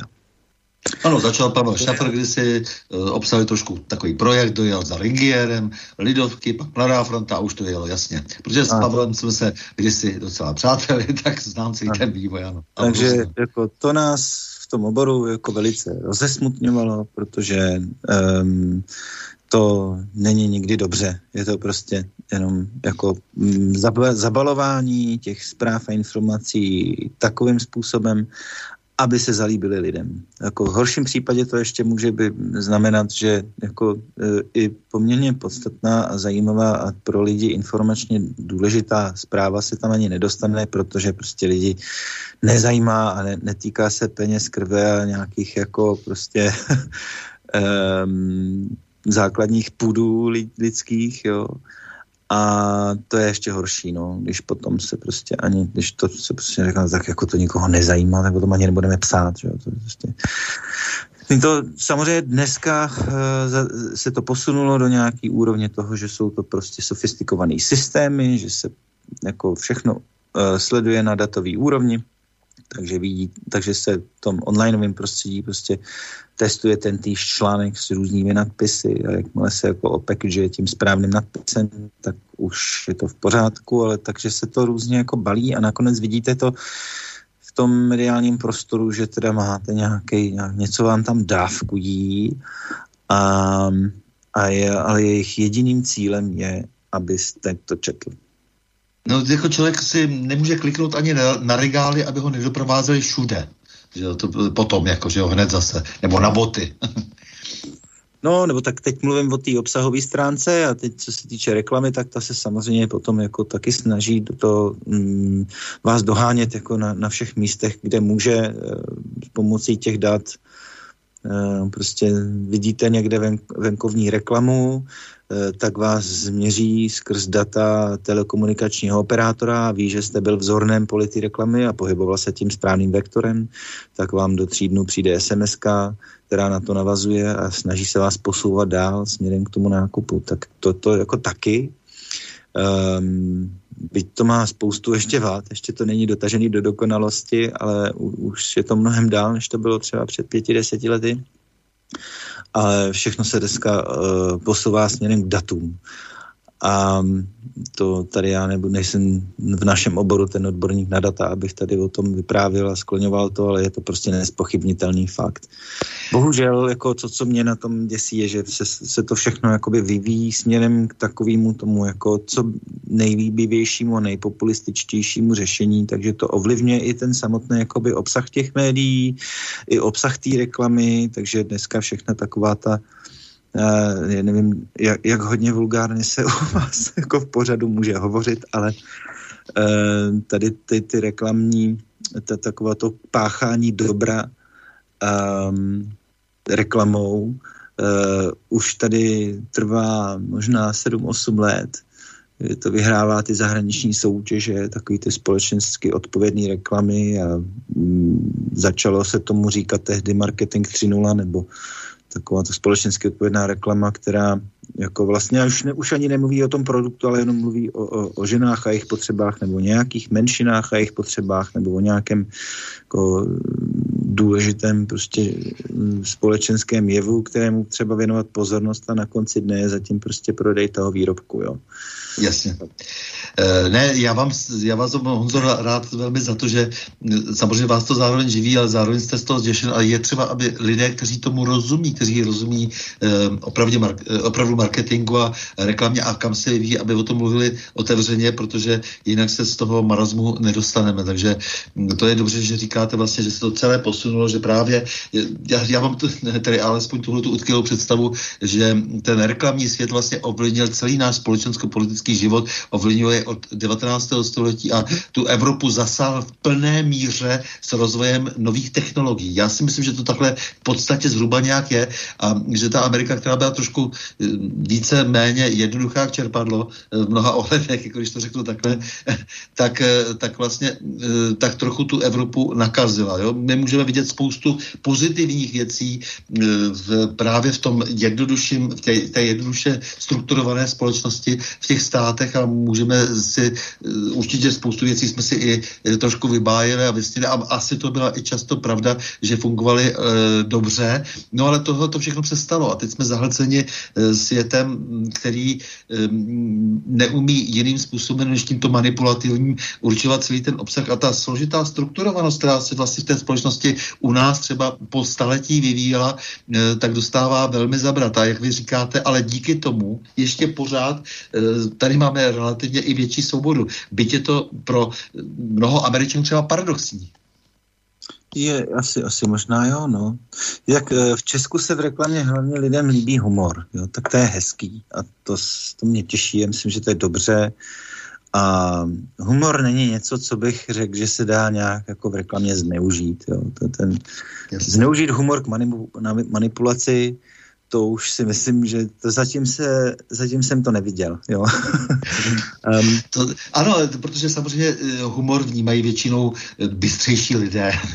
Nedá se nic dělat, je, to tak, takže eh, v tom máme asi tak jako nějaký náskok. Musíme se trošku poplácat po zádech, ne?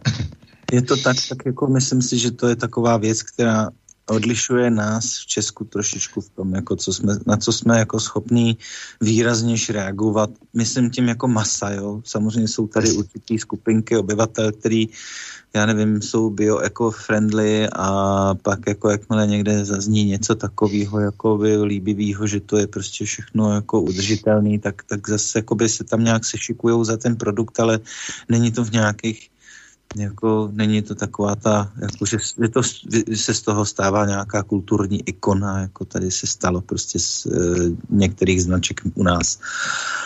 A myslím, že ten obor potřebuje mít reflexy, tak e, já jsem taky byl propagátorem marketingu 3.0, ať teda ty značky vybočej a ať se začnou nad sebou zamýšlet mm, v kontextu širším, než jenom kde končí zdi jejich výrobního závodu. Však my tady máme prostě tradici Tomáše Bati, který taky jako nekončil tam, kde konč, končila prostě e, továrna na boty, ale uh, měl tady vliv prostě na strašnou spoustu věcí a pozitivní vliv a tak jako marketing 3.0, tenhle ten společenský odpovědný, ten, že prostě firma nemá jako jenom vyrábět eh, a vytvářet prostě práci a zisk pro, pro vlastníky, ale že se spolu podílí na utváření té celé společnosti a ní nějakou sounáležitost. Vytváříme nějakou širší komunitu, jenže se z toho stalo něco tak zneužívaného, že dneska už se s tím úplně bojím operovat a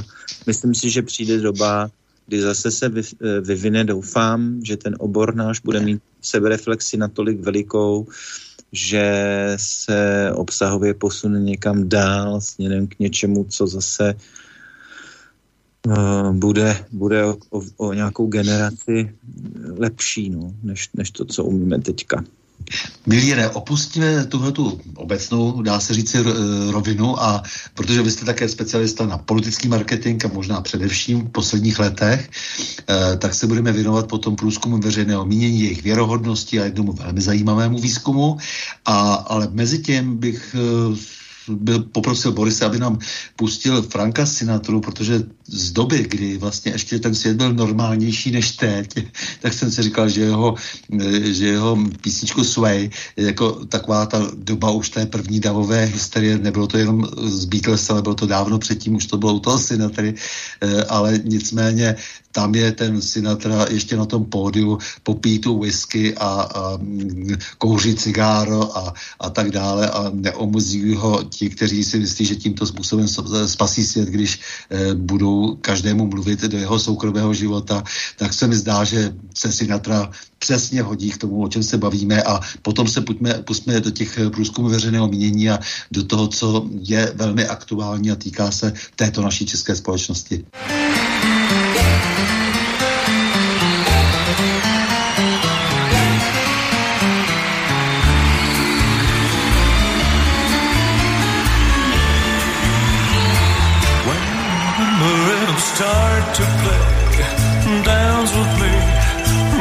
Me sway like a lazy ocean that's the shore. Hold me close me more like the flowers bending in the breeze. Bend with me, sway with ease. Sway with me where the wind stays. Stay with me and sway with me. How the dancers may be on the floor. Near but my eyes will see only you. Only you have this magic technique. When we sway, I go weak the sound of violins long before it begins. Make my thrillers only you know how. Swim as smooth and swim around.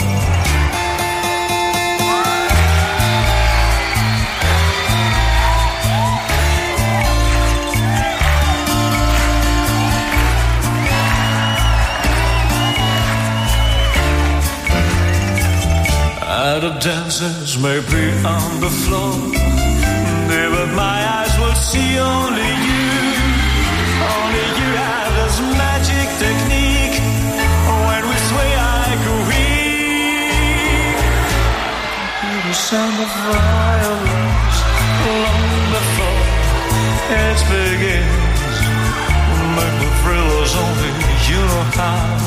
Swim is smooth and swim now.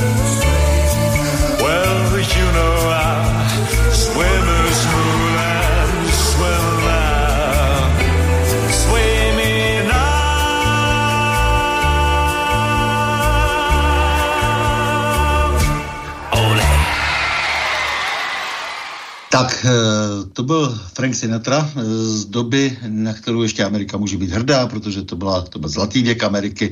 Myslím, že toto období už je dávno za námi, eh, takže jeho svej, jeho nadšené faninky a zároveň i svoboda, kdy popíjí na jevišti, jevišti whisky a u toho kouří, tak to už je dávno pryč. Takže se vrátíme zpátky na, Prahu, na Prah změn a na Prahu změn jsme eh, dnes eh, s člověkem na výsost odpovědným za to, co se s námi stane do budoucna, s Janem Řehákem.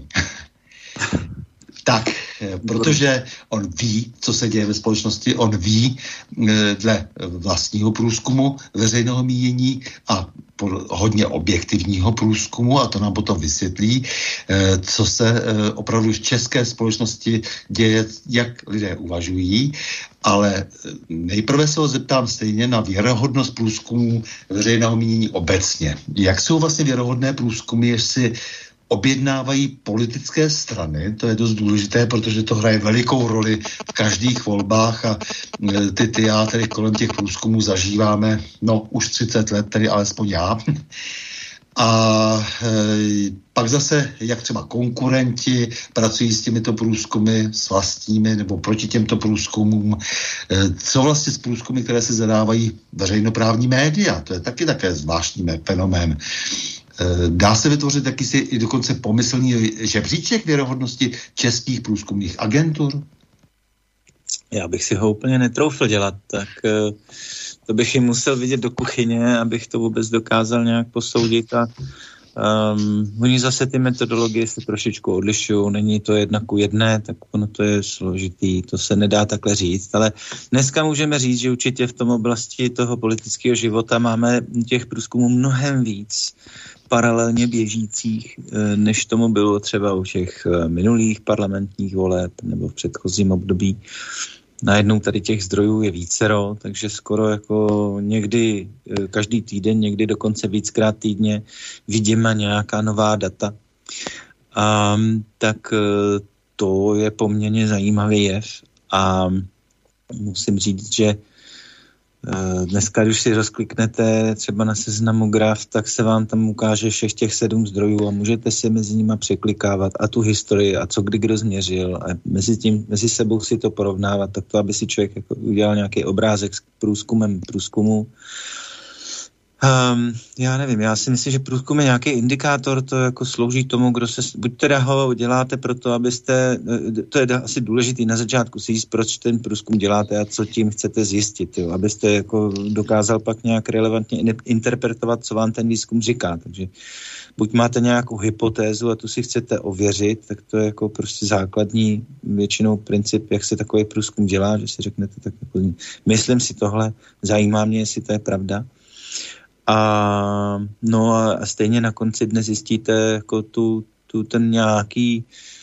maličkatý vzorek obrázku, který se dá nějak teda zobecnit na celek v jednom okamžiku historie České republiky, takže za týden byste mohl změřit něco trošku jiného. Není to tak jako, nedívám se na to staticky, jako ten správný průzkum prostě věci sleduje kon, jako kontinuálně, longitudinálně, sleduje dynamiku těch věcí a pak se z toho dá jakoby čerpat nějaký větší poznání, no. Um, no, záleží na tom, jak, jak dobře se lidí zeptáte a jak to, a, a, a pak, pak si snad jako doberete nějakýho ne. Je nějaký indikátor, abych poznal, co je cinknuté a co nikoli? Ne, asi ne. To byste musel vidět ty dotazníky, způsob sběru Um, jako to, to, to, to nemáte šanci zjistit. A jako v případě předvolebních průzkumů se to dozvíte během voleb, že jo? tak pokud se dá věřit tomu, že jsou spočítány dobře hlasy, tak pak to můžete docela dobře porovnat s tím, co bylo vměřeno v posledních volá, vo, uh, vlnách před těmi volbami, těmi jednotlivými těmi jednotlivými agenturami. Jo. Tak já, no, Teď mi řekněte, vy jste pracoval agentury vlastně pro různé politické strany. Eh, jak těžké je při jejich personální podvěživenosti s nimi komunikovat. Eh, chcete je uvést na scénu a tak jako, já nevím, pro vysvětlení jednotliví aktéři často rozumí jenom svému pofidernímu zisku na konci procesu, ale vy jste člověk s vysokou gramotností a tak, se, tak si jistě se sám sebe musíte krotit. Jak to v praxi děláte? To mě docela zajímá. Jak komunikuju s těmi představiteli těch no, politických stran? Tak záleží na tom, um, s kým tam komunikujete. Jo? Pokud uh, komunikujete s nějakými zástupci, kteří potom mají na, na starosti třeba tu samotnou kampaň, tak je to něco jiného. To jsou prostě zaměstnanci víceméně většinou. Uh, tak to je jako když komunikujete s nějakou firmou, která má nějakou značku a, a, a ten někdo vám říká, co je potřeba udělat a ten už postupuje trochu víc úřednicky a tak jako uh, nějak tak jako dělá tu svou práci. Jo. Něco jiného je potom komunikovat s těma lidma, kteří jako maj, uh, jsou i v tom uh, politickém světě namočený a jsou tam v tom nějak každodenně tím žijou. To je pro mě třeba zábavnější práce, dělat s těma lidma, který, mm-hmm. který to nejsou jenom manažeři, ale jsou to jako aktivní politici. A mají i názor a opravdu názor, že? Mají názor, často já se tam teda já jsem měl štěstí, že když teda, jak asi už vyplynulo z dosavadního rozhovoru, já se uh, osobně pohybuju svým nějakým materiálem na, od středu doprava, tak, uh, tak jsem měl štěstí prostě na lidi, který, uh, kterým jsem jako mohl důvěřovat, mohl jsem s nima jednat velice otevřeně v té spolupráci, um, nemám vůbec žádnou jako negativní zkušenost. Nemůžu říct, že by naopak mě to jako posiloval důvěru v to, že má smysl prostě tady uh, k volbám chodit, protože tam jsou lidi, kteří ne, nedá se jako je nějak paušálně uh, odsoudit. Myslím si, že skutečně jako je tam hrozně moc lidí, kteří se snaží dělat věci zodpovědně a dobře a chtějí to jako co nejlíp. Uh, co, jako chtějí, jdou do toho jako z dobrých důvodů a mají dobrý přesvědčení, tak to jako mě příjemně potěšilo. Blbý je, když to není opřený prostě o dobrý, do, o nějakou jako reálný obsah toho. to jsem zažil. E, situaci, kdy jsem se snažil pomoct někde, kde už jako vlastně to bylo nějak hodnotově e, vyprázdněný, nebyla tam vize a to už se tam jenom jako ří, střílí od boku nějaký věci, které by mohly zaujmout, ale nad tím není nějaká e, sjednocující myšlenka, která je tou hybnou silou. A ku podivu vlastně úplně naopak to funguje líp. Jo. Když máte tu jasnou jednotící myšlenku, ten, ten motivátor, to, co si jednocuje ty lidi i uvnitř té strany nebo toho politického hnutí, tak si můžete dovolit, že vám to někde jako ustřelí, někde někdo něco řekne, prostě co se úplně nehodilo do té kampaně, ale e, pořád tam je jasný daný ten kurz tak když se někde jako uhne, tak to nevadí tolik, jako když tam není kurz a někde se jako, nevím, organizovaně vysílá nějaký sdělení. Vaše firma provedla výzkum veřejného mínění současně, e, v současnosti a dle vašich dostupných parametrů se právě tento výzkum zdá mimořádně objektivním. E, měl jsem trochu možnost nahlížet do kuchyně a vím, že sponzor měl 100% zájem na zjištění pravdivých informací o stavu mínění našich spoluobčanů. Mohl byste posluchačům ozřejmit metodologii, no ale potom hlavně pojďme na ty samotné výsledky. Ano, velice rád.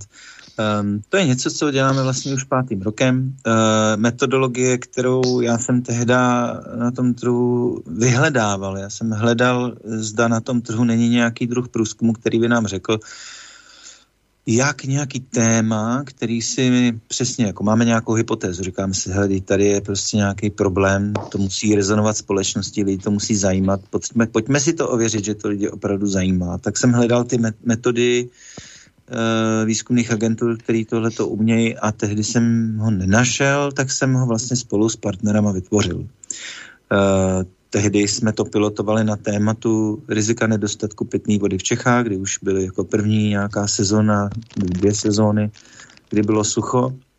A zajímalo nás, jestli to je jenom nějaká mediální bublena, nebo jestli to lidi reálně řeší. Jo? Občas se to vyskytlo v nějakých médiích, tu, tu se dalo zaznamenat, že se to nějak objevuje i v tom prostoru těch sociálních sítí a diskuzích nebo v sociálních médiích a, a nás zajímalo, jako trápí to ty lidi, jako opravdu se toho obávají, tady spíš předtím byly témata povodně a podobně. Tak jsme to zjišťovali, my jsme velmi zajímavý výsledek, že ten princip toho průzkumu je vlastně postavený na tom, uh, přijít na to, ne jako um, většina těch průzkumů se dělá, že si já vytvořím nějakou agendu a tu potom jako ověřuju a testuju, ale tenhle ten průzkum má naopak jako jít od toho, jako co rezonuje mezi lidma uh, a zjišťovat, uh, dívat se na to zejména právě pohledem toho, nevím, u nás běžného občana. Soustředí se to na něj. A aby jsme udělali ucelený obrázek z celé republiky, tak se díváme na tři základní složky. Jedna je mediální prostor, protože ten vliv na prvním místě má, mají ty média. Televize, rádio, tisk um, a, a jsou samozřejmě ty online média, který vysílají. To jsou nějaké prostě armády redaktorů, který o tom tématu píšou a, a vysílají teda nějaký sdělení s nějakým sentimentem, s nějakým obsahovým zakřivením toho tématu. Tak to prostě vysílají na lidi. To je první vrstva.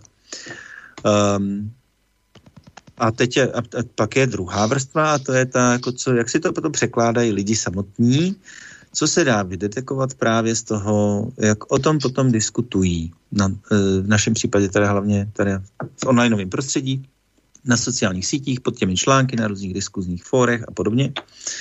A jak hodně, jaká je četnost těch diskuzí, jak hodně, jako, jo, a teď současně s jakým sentimentem a jak tomu, jak o té problematice pojednávají, co oni říkají, jestli to, co jim vysílají ty média, tak jak oni si to interpretují, důvěřují tomu, vytváří si na to vlastní názory. Čili je to přesná kopie toho, co tam vysílají ty média, anebo je to nějaká vlastně ještě zase jinak zakřivená informace, protože třeba nemají úplně takovou důvěru v ty média. To je ta druhá vrstva. A třetí vrstva je, že už děláme kvantitativní šetření klasického typu, že se dotazujeme um, většinou tisíce respondentů, což je ten jako běžný vzorek, který je u nás braný jako za reprezentativní, dělají se v tady tom počtu typ i jako klasický průzkumy a předvolební průzkumy a jakýkoliv, tak se tam potom ptáme detailně na to téma a ještě se ptáme na jako celou řadu společenských témat, aby jsme zjistili, jak to naše téma se řadí z hlediska naléhavosti, závažnosti a, a jak to téma vlastně potom lidi uh, mobilizuje směrem k nějaký vlastní akci. Jo? Čili jestli ho považují za důležitý pro sebe, jestli si myslí, že by se měli podílet na nějakým aktivním řešení v té oblasti toho problému, jestli si myslí, že o něm média mluví málo nebo hodně, jestli by se s tím něco mělo dělat, jestli to v nich vyvolává strach nebo obavy a tak. Uh, takže tam se snažíme dotknout trochu i těch emocí, který to vyvolává, to téma. Takže uh, důležitý na tom průzkumu a proč je reprezentativní, je, že to, um, jak jsem mluvil o tom, co se objevuje v tom prostoru médií, tak to není nějaký vzorek. My se díváme třeba na rok dat úplně veškerých mediálních zmínek za to období. Mm. Um, té druhé vrstvě v té diskuzi, nebo v tom, eh, co se odehrává v sociálních médiích, diskuzích pod článkama. Zase, není to nějaký vzorek, díváme se na úplně veškerou tu diskusi. Um, a pak teda je to zakončený tím kvantitativním průzkumem, který už je teda uh, v nějakém vzorku, ale zase myslím, že to je potřeba se dívat, jako co se odehrává na úrovni toho jednotlivého člověka, uh, co to v něm utváří za nějaké jako strachy, obavy, pocity, a do jaký míry to vnímá jako naléhavý. Takže to je jakoby vlastně průřezový způsob, jak, se, jak nahlížet na nějaký téma. Dělali jsme to na téma toho nedostatku pitné vody, dělali jsme to na téma e, problému insolvencí exekucí v České republice, který je docela jako veliký. Potom jsme se dívali na to, e, na rizika spojený s užíváním digitálních médií a sociálních sítí pro mladý lidi, Dělali jsme to na, pro zahraniční firmu na několika trzích na téma života v kuchyni, kde se utváří sociální vazby, tak jako jak prožívají lidi vytváření sociálních vazeb e, mimo ten digitální prostor, zejména v prostředí kuchyně. E, dá se to aplikovat na celou řadu různých problémů. A teď asi na co se budete chtít zeptat, je tady ta poslední vlna, kterou jsme dělali. Jasně, protože to je nějaká historie, no. vy jste jako si osvojili nějakou metodologii, vy jste ji vlastně e, vymyslel, přišel jste s tím, e, dal se to všechno dohromady. Ano. No ale teď tady je něco, kdy já jsem teda u toho taky trošku sítil a e, mě na tom baví to, že vlastně vím, že ten e, člověk, který jako do toho i vložil nějaké prostředky, takže chtěl opravdu velmi objektivně vědět, co se v té společnosti ve skutečnosti děje. Takže není to tak, že ty politické strany vždycky, když dělají nějaké průzkumy, tak e, chtějí si nahnat nějaké body tím, že si e, za nějaké peníze e, nakoupí procenta popularity a tak dále. Takže, takže proto můžou tomu posluchači věřit nebo nevěřit, ale ti, kdo budou poslouchat, budou slyšet podle mého názoru, e, co si skutečně, co by poluce, e, populace České republiky myslí, e, co chováme ve svých hlavách. Takže já teď poprosím, abyste to strukturoval, Honzo, jako, a případně ještě řekl třeba, co vás osobně překvapilo a tak dále. Co se opravdu, co jste se dozvěděl teď při tomhle průzkumu?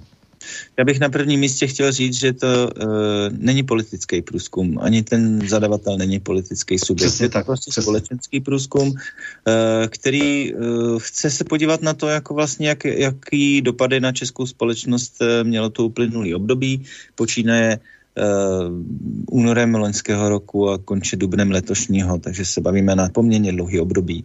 A um, tady to, co s nás zajímalo, bylo, jaký, jak, co se tam odehrávalo za, to, za tu dobu ve třech základních oblastech. Jedna z nich je oblast zdravotnictví, což je prostě ten základní vlastně e, téma té doby, protože se tady bavíme o nějakým stavu pandemie, um, nových zdravotních rizicích spojených s covidem a na to s tím souvisejících všech věcí okolo. Uh, takže to je obrovský komplex, velmi, velmi široký téma, který jsme tam zkoumali. Druhý téma bylo školství, který zejména pro rodiny, který mají školou eh, povinné děti, tak to teda, eh, tak to pocitovali velmi výrazně a to byla ta druhá oblast, kterou jsme zkoumali.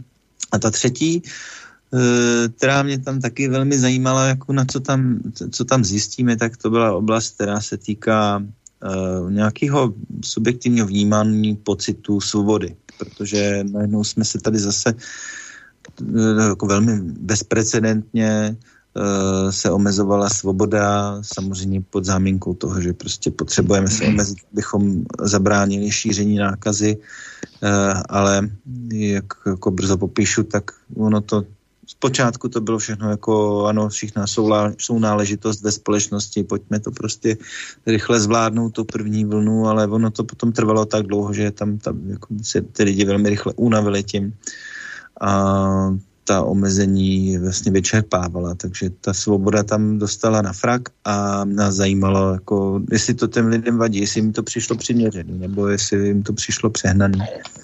Um, takže to byly tři oblasti, které jsme zkoumali.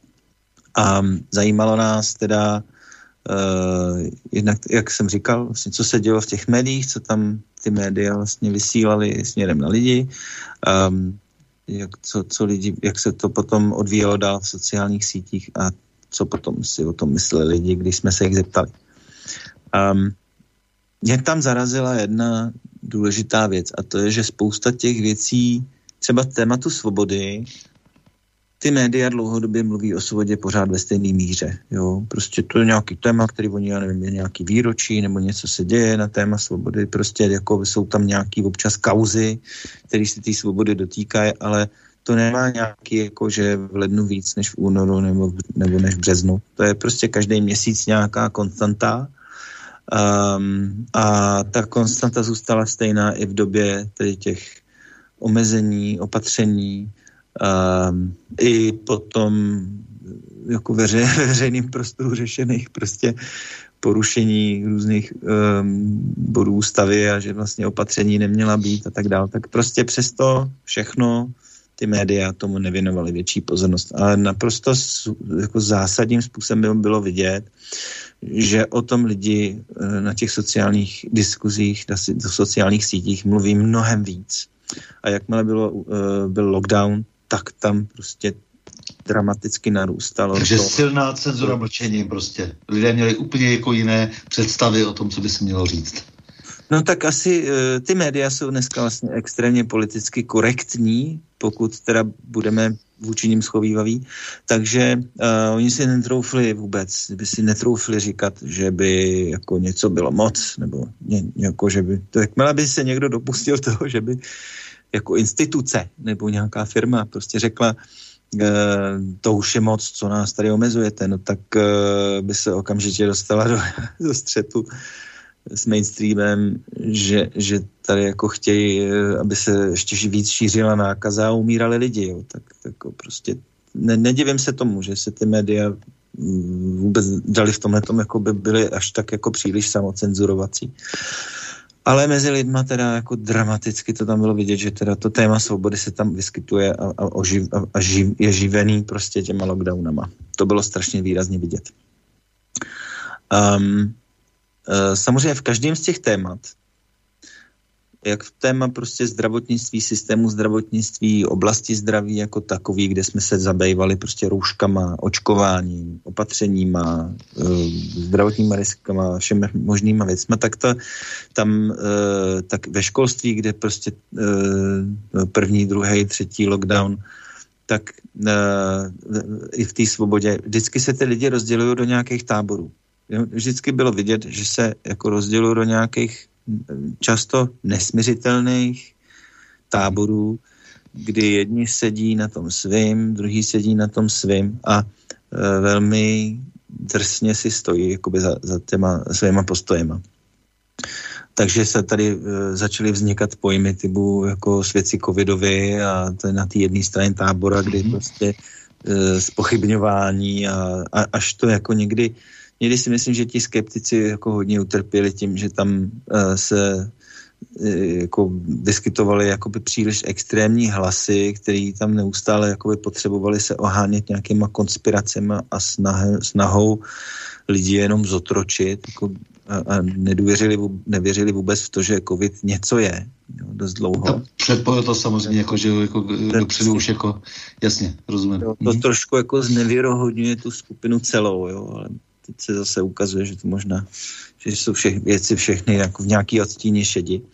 A, a pak takový ti zodpovědní prostě uh, někdy jakoby až hujeři, který prostě řeknou, jako je potřeba to prostě se zkousnout, překousnout, Uh, která je dotažena až do toho dnešního prostě obhajování, očkování eh, kohokoliv, kdykoliv, za každou cenu a, a kdo, kdo se nenechá očkovat, Eh, s námi, je proti nám a to, to je jakoby ten druhý tábor. Jako, takže v každé té oblasti uh, se to rozdělovalo do nějakých skupin, který si úplně nechtěli rozumět nebo nerozuměli a teď se tam prostě mezi sebou mleli. Tak ty sociální sítě je potřeba taky připomenout, jsou prostředí, kde se teda ventilují všechny tyhle ty antagonizmy. To, to jsou všechno jako poměrně nepřátelský prostředí, takže nějak bych to nepřeháněl v tom, jako, že, by, že by tady... Eh, jsou to lidé aktiv, aktivní, to znamená, jako často jsou to grafomani a tak dále, ale lidé aktivní a jdou, jdou do toho střetu, že jo. Takže to ano. neznamená ještě, že to úplně možná zmapuje ten zbytek společnosti, nebo jak to, jak to vyložit?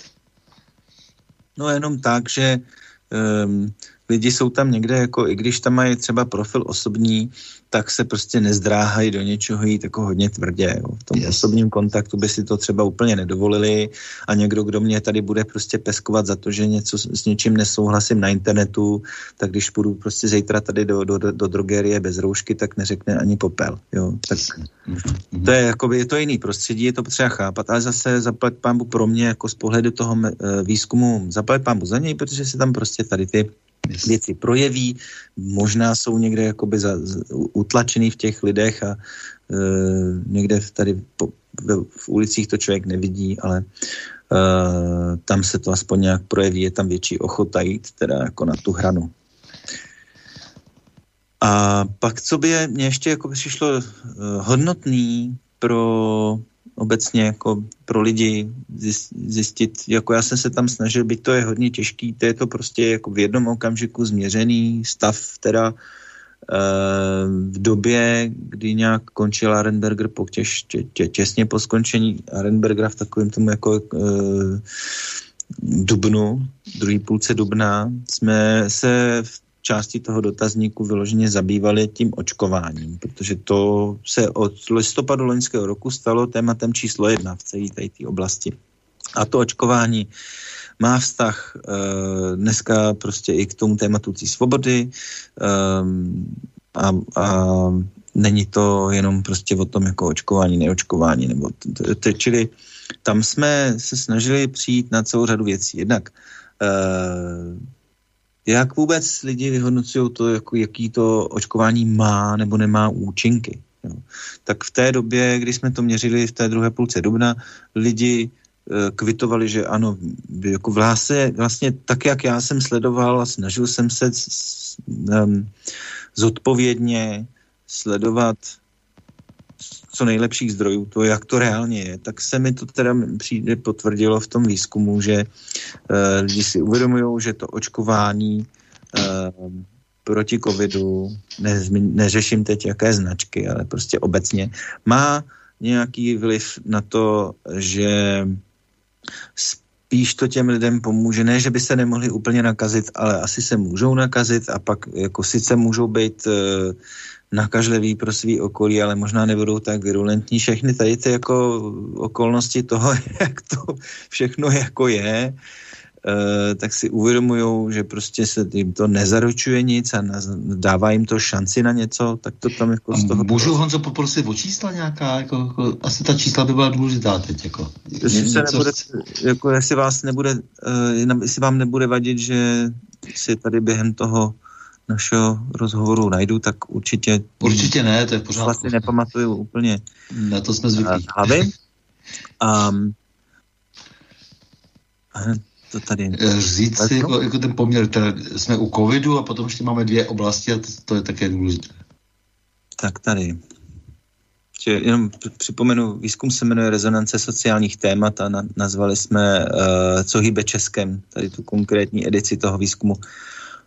Um, když tedy mluvím teď konkrétně o problematice toho očkování, tak um, ono to tady, kdybych to měl nějak jako číst, my jsme se ptali tam v, tom, v, těch, v těch dotaznicích. Tam Jenom hrubá čísla. To, to, jistě, jo, ale ptáte se na to, jestli jako s tím výrokem souhlasí jako určitě nebo spíše, nebo nesouhlasí spíše nebo určitě, ale v principu ty, kteří řekli, že aspoň trochu ano, um, což je to směrodatný potom pro tu interpretaci, tak um, z hlediska benefitů toho očkování uh, 86% lidí souhlasí s tím, že očekává, že budou mít mírnější průběh ty nemoci, jo, ty očkovaní, hmm. kteří se nakazí. Takže, Očekávají, ano. Jo, tak, um, současně ale tady Uh, jo, asi nějakých 60% eh, lidí, 61% uh, byla toho názoru, že by se očkovat měli všichni.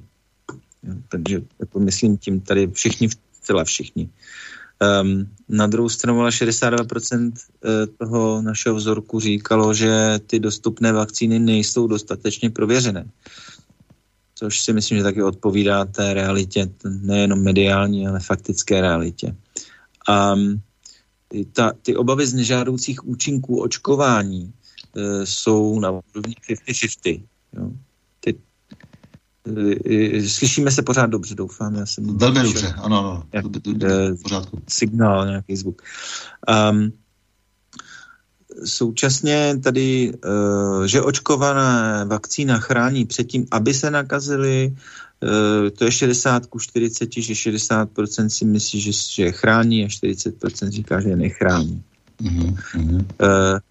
40% se obává, 48% eh, se obává, že očkování nebude účinné. Um, dokonce 37% se obává, že to očkování je zdraví nebezpečné. A um, 34% si myslí, že by se měly očkovat jen vybrané skupiny, proti tedy těm 60, kteří si myslí, že by se měli očkovat všichni. A poměrně správně, dnes, dneska už to vidíme při té variantě Delta, že očkovaní, kteří se nakazí, nebudou moci nakazit ostatní. E, je tady 29% si myslí, že, se, že ne, nebudou moci nakazit někoho dalšího. Um, takže to je dost nízké číslo. Ale... No tak, protože tak to i je, že jo. Ano, dneska víme. Že mohou no, nakazit tak, e, samozřejmě. Ale pro mě tohle bylo, na tohle jsme se ptali proto, abychom rozuměli tomu, jestli ty lidi vlastně kon, jako se snaží mít ty informace co nejpřesnější a jestli o tom vědí, jak to jako reálně je s tím očkováním. Já z toho mám ten obrázek, že lidi nemají nějaký přehnaný očekávání od toho očkování, nemyslí si, že to je nějaká spása a záchrana a jako e, vyřešeno na věky věků, prostě jsou, jsou poměrně, jako odpovídá to té realitě. Toho, co to znamená, že do, pojďme na ty dvě další oblasti, protože ty samozřejmě reflektují zase ty obavy e, školství. Asi spíš ty obavy, ne? Nebo ne? Tak e, v té době, kdy to školství jako téma bylo, tak, e, tak to samozřejmě obavy vytvářelo. Dneska jsou prázdniny a lidi to neřeší samozřejmě, takže dnes, teď se spíš budou obávat toho, jestli se zrovna něco, nebo jako co se bude dít ve vztahu ke školství od září dál, ale momentálně jsme v situaci, kdy teda jako ještě před koncem školního roku se rozvonilo a už to ty rodiče začali brát, jakože se trošku začaly vracet věci do normálních kolejí, ale tam ten průběh, eh, když se ho, když ho zmapujeme za ten rok a půl, tak nejdřív se tak nějak všichni kousli a řekli si, že to je nutné zlo a začali teda um, fungovat tak, aby prostě pomohli tomu té celé společnosti. A to bylo ta, to první uzavření někde v tom uh, březnu 2020. Mm-hmm. A, ale uh, či tam spíš řešili prostě, jak to udělat, aby se připojili online, uh, co po nich ty učitelé vlastně chtějí, um, máme na to počítač, jo, jaký máme dobrý, jak máme dobrý připojení, kolik to je učiva, jako, jo, vůbec se naučit technicky to zvládat, tak tam, tam spíš bylo takový jako chaos, ve kterém se snažili ty lidi zorientovat. Um, v říjnu už to začalo být horší, protože se začalo v tom mediálním prostoru a v prostoru těch eh, sociálních sítí řešit, že vlastně tady to už jako začíná mít nějaký dalekosáhlejší důsledky pro ty studenty a žáky. Má to fyzické dopady, psychické dopady, sociální dopady. Už se tam někde skloňovalo slova ztracená generace. Zase to mhm. jako zvyšovalo to nějaký tendence k závislostem. A prostě tam celkově ztratili ty děti nějak návyky, motivaci a řád. Jo, tak to tam, to už bylo během října to bylo jako velice patrný. A v tom letošním únoru až březnu už tam byla vyloženě frustrace a hněv a obvinování vlády z toho, že selhala, že tam v podstatě to bylo jako dlouhotrvající přetížení, že jo, dvakrát týdně testování ve školách, eh, samotestování, nebo kdo je testuje, prostě to, tam, to, to bylo prostě jako velmi, i, i ten návrat potom eh, do těch škol byl dost komplikovaný, takže vyvíjela se ta, ta situace, co se týče sentimentu. A dneska to ale zase s odchodem toho zase to lidi přestali řešit a teď se bude asi jako klás hlavní otázka, jako jak bude vypadat návrat do školy v září a jestli to bude s rouškama bez roušek, s testama bez testů, s očkování bez očkování. To Dobře, ten průzkum, který teda někde končí, někde začíná, někde končí, eh, tak svědčí asi o tom, jestli tomu správně rozumím, a to chce čísla teď nějaká, že eh, to samotné provedení těch protikovidových opatření minimálně teda v tom školství, eh, se asi lidem moc nelíbí. No, eh, já můžu tady, co se čísel týče, tak ehm, v zásadě, jako by, když jsme ne, chtěli, aby nám lidi řekli, jak se dokázalo české školství vypořádat s pandemí, tak eh, to průměrně to hodnocení bylo relativně špatný. Jo. Tady, když se díváme na známkování jako ve škole, tak to byla 3,8, skoro 4. Um, prostě mělo to vlastně opravdu velký dopad na nejenom na ty děti, ale i na ty rodiny jako takový, jo. jejich omezení v tom, jako, jak můžou fungovat jako rodina a, a ve vztahu k práci a podobně. Toho třeba zdravotnictví bylo hodnocený o půl stupně lepší známkou. Ale zase důvěra v ty systémy samotný je poměrně vysoká stále. Jo. Takže um, jako zcela důvěřuje zdravotnickému systému 20% lidí a spíše důvěřuje dalších 63, takže tady máme nějakých 80% a víc lidí, kteří jako důvěřují tomu, že máme dobrý zdravotnický systém a ve školství je to 60% toho, který důvěřují. Um, že jako pořád relativně vysoká důvěra. Ale když jsme se ptali na, na to, jaký dopady omezení školní docházky mělo, ptali jsme se záměrně na, jaké negativní dopady mělo na rodinný život, to omezení, tak tady už jsme viděli ze 7% zcela zásadní negativní dopady. Mm-hmm. 16% citelně negativní zás- dopady, tak to už mluvíme o nějakých 23% a mírně negativní další čtvrtina, takže na půlku lidí to mělo opravdu jako velký dopady a to tam máme ještě děti, jako e, rodiče nebo eh, respondenty, kteří nemají děti školou povinný. Takže když se potom podíváme na ty rodiny s dětma, tak se tady bavíme o nějakých 40%, který měli jako opravdu velmi zásadní negativní dopady, který to na ně mělo pro ten rodinný život. Um, a další 43%, prostě na, na, na, jenom na 17% to žádný negativní dopady nemělo. Jako rozhodně to bylo blbý, no. Mm-hmm, mm-hmm. Takže to je dobře, a to je, to je samozřejmě školství. E, objevil se tam někde ten vztah vlastně k celkové ekonomice, takový pokus jako vlastně přes nějaká čísla reflektovat stav té země díky protikovidovým opatřením, jako takový to trošku, jako co to všechno znamená, já nevím, jako ekonomika napadr, silní žerou malé, rozpolcená mm-hmm. společnost, Mm, jo, rozžíraná ještě pátou kolonou neziskových zaplacených, jako já nevím co, každodenní prolhaná politická tvrzení, která se mění podle příkazu zvenčí, nebo společnost raketově mířící do stavu, kde jedni mají čekat na uvozovkovou budoucnost v koncentraci druhý ve sladkém otroctví. No, já nevím, já přeháním to samozřejmě, schválně to vypointovávám. No, jo, co na to vlastně ti naši neznámí vojíni, teda to znamená ti lidé, jako jak reagují ve výzkumu.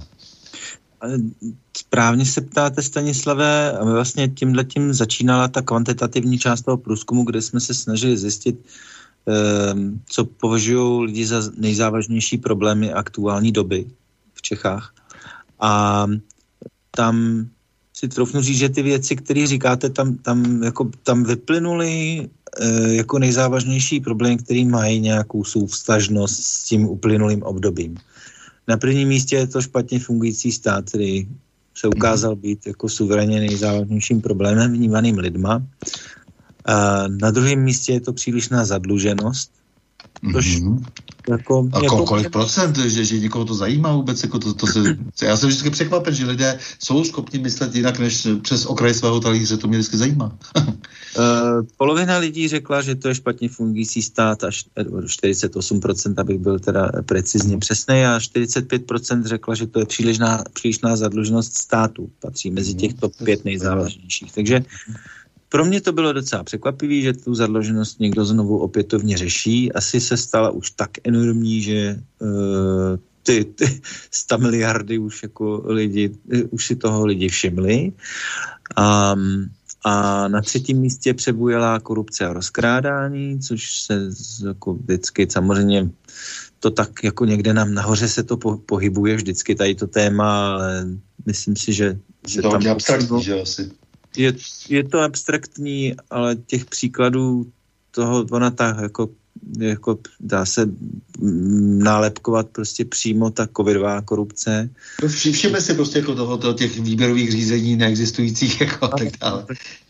Já nevím, to, to... nám tady ministr, eh, ten Hamáček nám tady i říkal, že se teda, že doufá, že na něj budou ve věznici hodní nebo něco takového řekl. No tak prostě už se o tom i žertuje. Eh, takže ano, prostě, byla to taky věc, která, já nevím, já já se, eh, nechci tady dopouštět nějakých příliš vlastních názorů, ale já si myslím, že celá ta situace nouzových stavů, to bylo jenom, jakoby, velmi, velmi se to hodilo tomu, aby se řada těch věcí prostě neřešila výběrovými řízeními. No, samozřejmě, nejenom, že to celé protiústavní přece, to já si tady dovolím tady říct svůj vlastní názor, ale no. pokud mi pod tou přikrývkou se odehrály strašlivé věci a prostě které, za které musí někdy jednou někdo pikat. Tak doufejme a lidi to vidějí. To je pro mě podstatný. Tak to mě zajímá nejvíc. Jasně, jestli to vidí. A Mm-hmm. Co mě tam hrozně překvapilo, že na čtvrtém místě eh, se, se objevila zhoršená dostupnost bydlení a zdržování nemovitostí. My jsme vlastně v paradoxně v takové době, kdy neustále se, a to nejenom u nás, sledují to v zahraničí, prostě roste cena nemovitostí, rostou vstupní náklady pro to, abyste si vy jako občan uh, pořídil vlastní bydlení a zejména pro mladou generaci se tohle stává jako nějakým nedostižným snem, to znamená, že najednou jako začínáme se tady pomalu směřovat s tím, že uh, můžeme spokojně žít v nájemních bytech, jo? že prostě to se tak vzdaluje dos, dostupnost uh, vlastního bydlení pro uh, mladou generaci, protože pokud to půjde dál, samozřejmě ten trend, tak už jako to, to, ten, ten cíl bude vzdalovat rychleji, než jak na něj budou schopni. No, protože hrstka lidí prostě musí vytáhnout ty peníze za ten dluh. To přece jako tak jasné, logické a jednoduché. Ano. A a pak teda na to, s tím pak souvisí teda obavy o budoucí růst daňový zátěže a další věci, ale někde v tom prostředku, tí, tí, kde jakoby se pohybovala, jako, že třetina lidí považovala ty problémy za zásadní a důležitý, nebo mezi ty nejzávažnější, tak se objevuje teda ta destabilizace školství a kvality vzdělávání a omezování osobní svobody a normálního stylu života. Tak, eh, to, to, to, to byla celá ta velká uh, oblast svobody. To mě zajímá, že to vyšlo na třetím místě a už jsem tomu ani nevěřil, že by mohli lidé také chtěli, uh, chtít být svobodní. Ano, ano, to je, byla to tak, svobodní, každý si to nějak tak jako překládá sám a věřím, že ta svoboda, to je, to je prostě, oni to jakoby, ukázalo se, že to je jedna z těch jako velkých obav, když se díváme teda jakoby dopředně, um, tak uh, tady je prostě, my jsme změřili nějakých 67% lidí, kteří se obávají uh, budoucího omezování osobní svobody a pocitu osobní nesvobody. To je součet, součet tedy součet. vlastně z těch různých názorů, ano? Tak 60%. Je to součet, součet těch, kteří se velmi obávají, které ano. je třetina a který se spíše obávají, kterých je třetina, takže jako velmi to, to mě, třetina. To mě překvapuje, je to sympatické.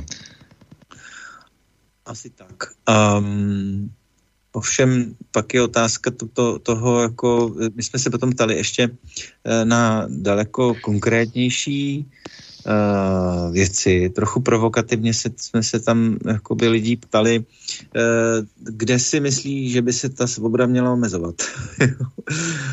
um, třeba například tak, abychom řekli, že tam můžou jenom testovaný nebo očkovaný, pokud chtějí mít mm. daný svobody. Jo. Um, ptali jsme se na školní docházku, na chození do práce, navštěvování obchodů a služeb nebo cestování do zahraničí a takové věci.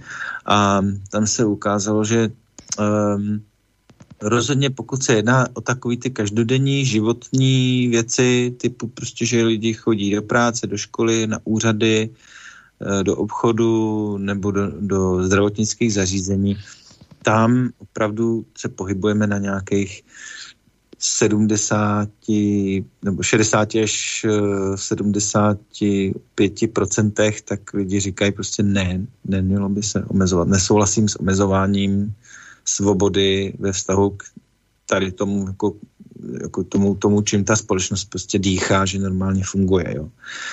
Um, začala se ta čísla měnit, až když jsme se bavili o cestování do zahraničí, kde teda většina, to znamená 56% lidí, si myslí, že bychom teda měli být, uh, měli, měli omezovat svobodu cestování tím, že budeme jako podmínku stanovovat. Testování nebo očkování. Takže a... omezit pohyb ven, ale uh, uvnitř země co největší ano. svobodu? Vychází to takhle? Ano, je to tak, byť tady jako není nevýznamná skupina řádově 20 až 25% lidí, kteří si myslí, že by bylo dobré jako omezovat navštěvování práce úřadů a škol, a škol a podobně, jo, že ty děti by neměly do školy bez testu a bez, bez očkování, pořád je to hodně lidí, ale furt je to pětina ku čtyřem pětinám. Mm-hmm, no to, to není to zlé, zase jak jsem si myslel. Dobře. No a ale zase eh, skutečně tady, když jsme se ptali na, na to, jak si lidi představují, představovali tady konkrétně v Dubnu, jest, jak, jak, jako jestli souhlasí s tím, že by se společnost měla co nejdříve vrátit k původnímu způsobu života před pandemií, tak 45% řeklo určitě ano, 35% spíše ano. Není to překvapivý výsledek, protože samozřejmě jako, uh, si to všichni přejí a přáli si to v tu chvíli taky. Uh, ale uh, může to znít jako zbytečná otázka. Já, já jsem se potřeboval asi uklidnit tím, že, bych, že jsem to chtěl vidět. že, že teda nejsem sám, že si myslím. I tak někteří si myslí, že bez práce jsou koláče a mají pocit, že by bylo dobré být pořád doma a že někdy z toho vrtulníku pak ty peníze schodí. Ne, není to taky tak. E, tak v Americe schazují ještě do září. Jasně.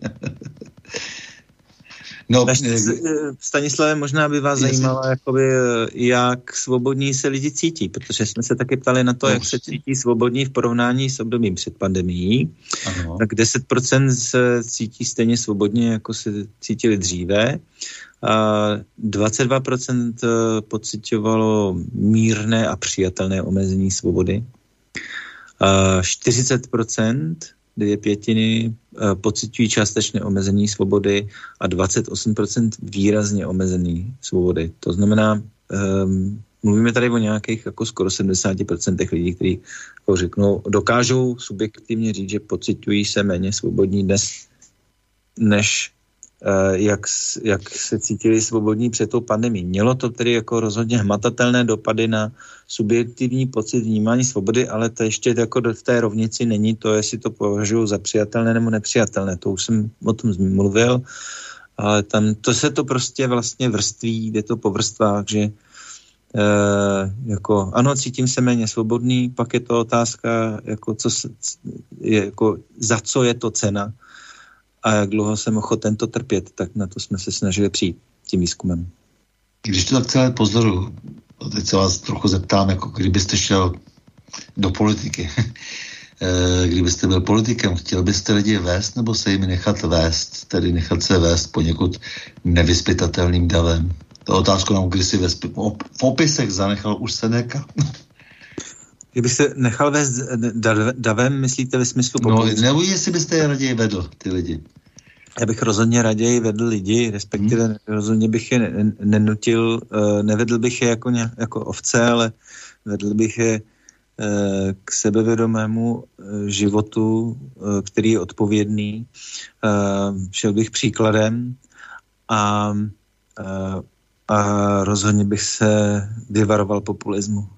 Jasně, to je strašně důležité. Já si myslím, že tahle ta otázka vysí ve vzduchu, protože to, když vidíme ty politiky, ty neosobnosti, které jsou zmítány sami svou minulostí, e, různými kompromateriály, které jim hrozí e, sekirami za krkem a tak dále, kteří pak předvádějí ty věci, které předvádí a lidé na to konec konců nakonec reagují docela logicky. Zdá se mi, že e, oproti tomu, jak nám referují média o náladě ve společnosti, ten váš výzkum je mnohem realističtější, ale jako říkám, opakuju, že e, jsem přesvědčen, že je mnohem objektivnější, než co jsem všechno za čísla v poslední době četl a slyšel. Děkuju, tak budeme pokračovat v tady té metodě určitě, aby jsme zase něco nového zjistili. Příští no, já můžu posluchačům sdělit, že výsledky tohoto výzkumu budou také postupně audiovizuálně prezentovány v našich nových audiovizuálních rozhovorech eh, na internetu hm, v pořadu O čem se mlčí, takže až eh, jak si ty věci začneme prezentovat, tak eh, to je heslo, které může být klíčem k tomu si najít to povídání také o výsledcích tohoto výzkumu, takže objeví se i v mediálním prostoru. Jsem za to strašně rád, protože si myslím, že jako pokud najdeme způsob, jak lidem dodávat uh, obsah nebo témata, budeme se prostě v mediálním prostoru bavit o tématech, které lidi zajímají, víc než jakože ta ostatní média si prostě určují nějakou agendu sama, tak uh, to je mnohem lepší žurnalistika, než, než si tak jako osvícenecky říct, že dneska by měli poslouchat o, o ekonomice toho druhu nebo onoho druhu je lepší prostě měřit, co lidi zajímá, tam se jim potom snažit to téma komplexně popsat. Já myslím, že se musíme vrátit postupně do reálného světa. Myslím si, že těch experimentů v tom minulém století už bylo hodně a myslím si, že teď sklízíme plody. Eh, může dojít samozřejmě k nejhoršímu, k různým katastrofickým eh, scénářům, nebo mohou být naplněny ty katastrofické scénáře, co si všichni nepřejeme, eh, takže pojďme na tom společně pracovat. No. Já, milý Honzo, moc vám děkuji za rozhovor a taky vlastně za tu vysokou profesionalitu, kterou osvědčujete v oboru, který bohužel vládne světu, ale jenž byl i díky vám by mohl být využit v boji za normálnost, v boji za únosné podmínky pro život člověka. Já děkuji hlavně za to, že jste mě pozval, nesmírně si toho vážím, že jsem měl možnost e, dneska o své práci mluvit a doufám, že jsem vaše posluchače nesklamal a možná i něčím příjemným snad potěšil nebo zajímavým uh, obohatil. Je to vzájemné. S vámi, milí posluchači, se také loučím a to s přáním. Mějme se rádi, buďme svobodní, zpříjmení, nevěšme hlavu. Stojíme při svých bližních i národech. Nepřátel se nelekejme a na množství nehleďme. Pořadu na Prahu změn se uslyšíme opět za týden v pondělí 12. července v obvyklých 20 hodin a 30 minut. Naslyšenou a do počutě.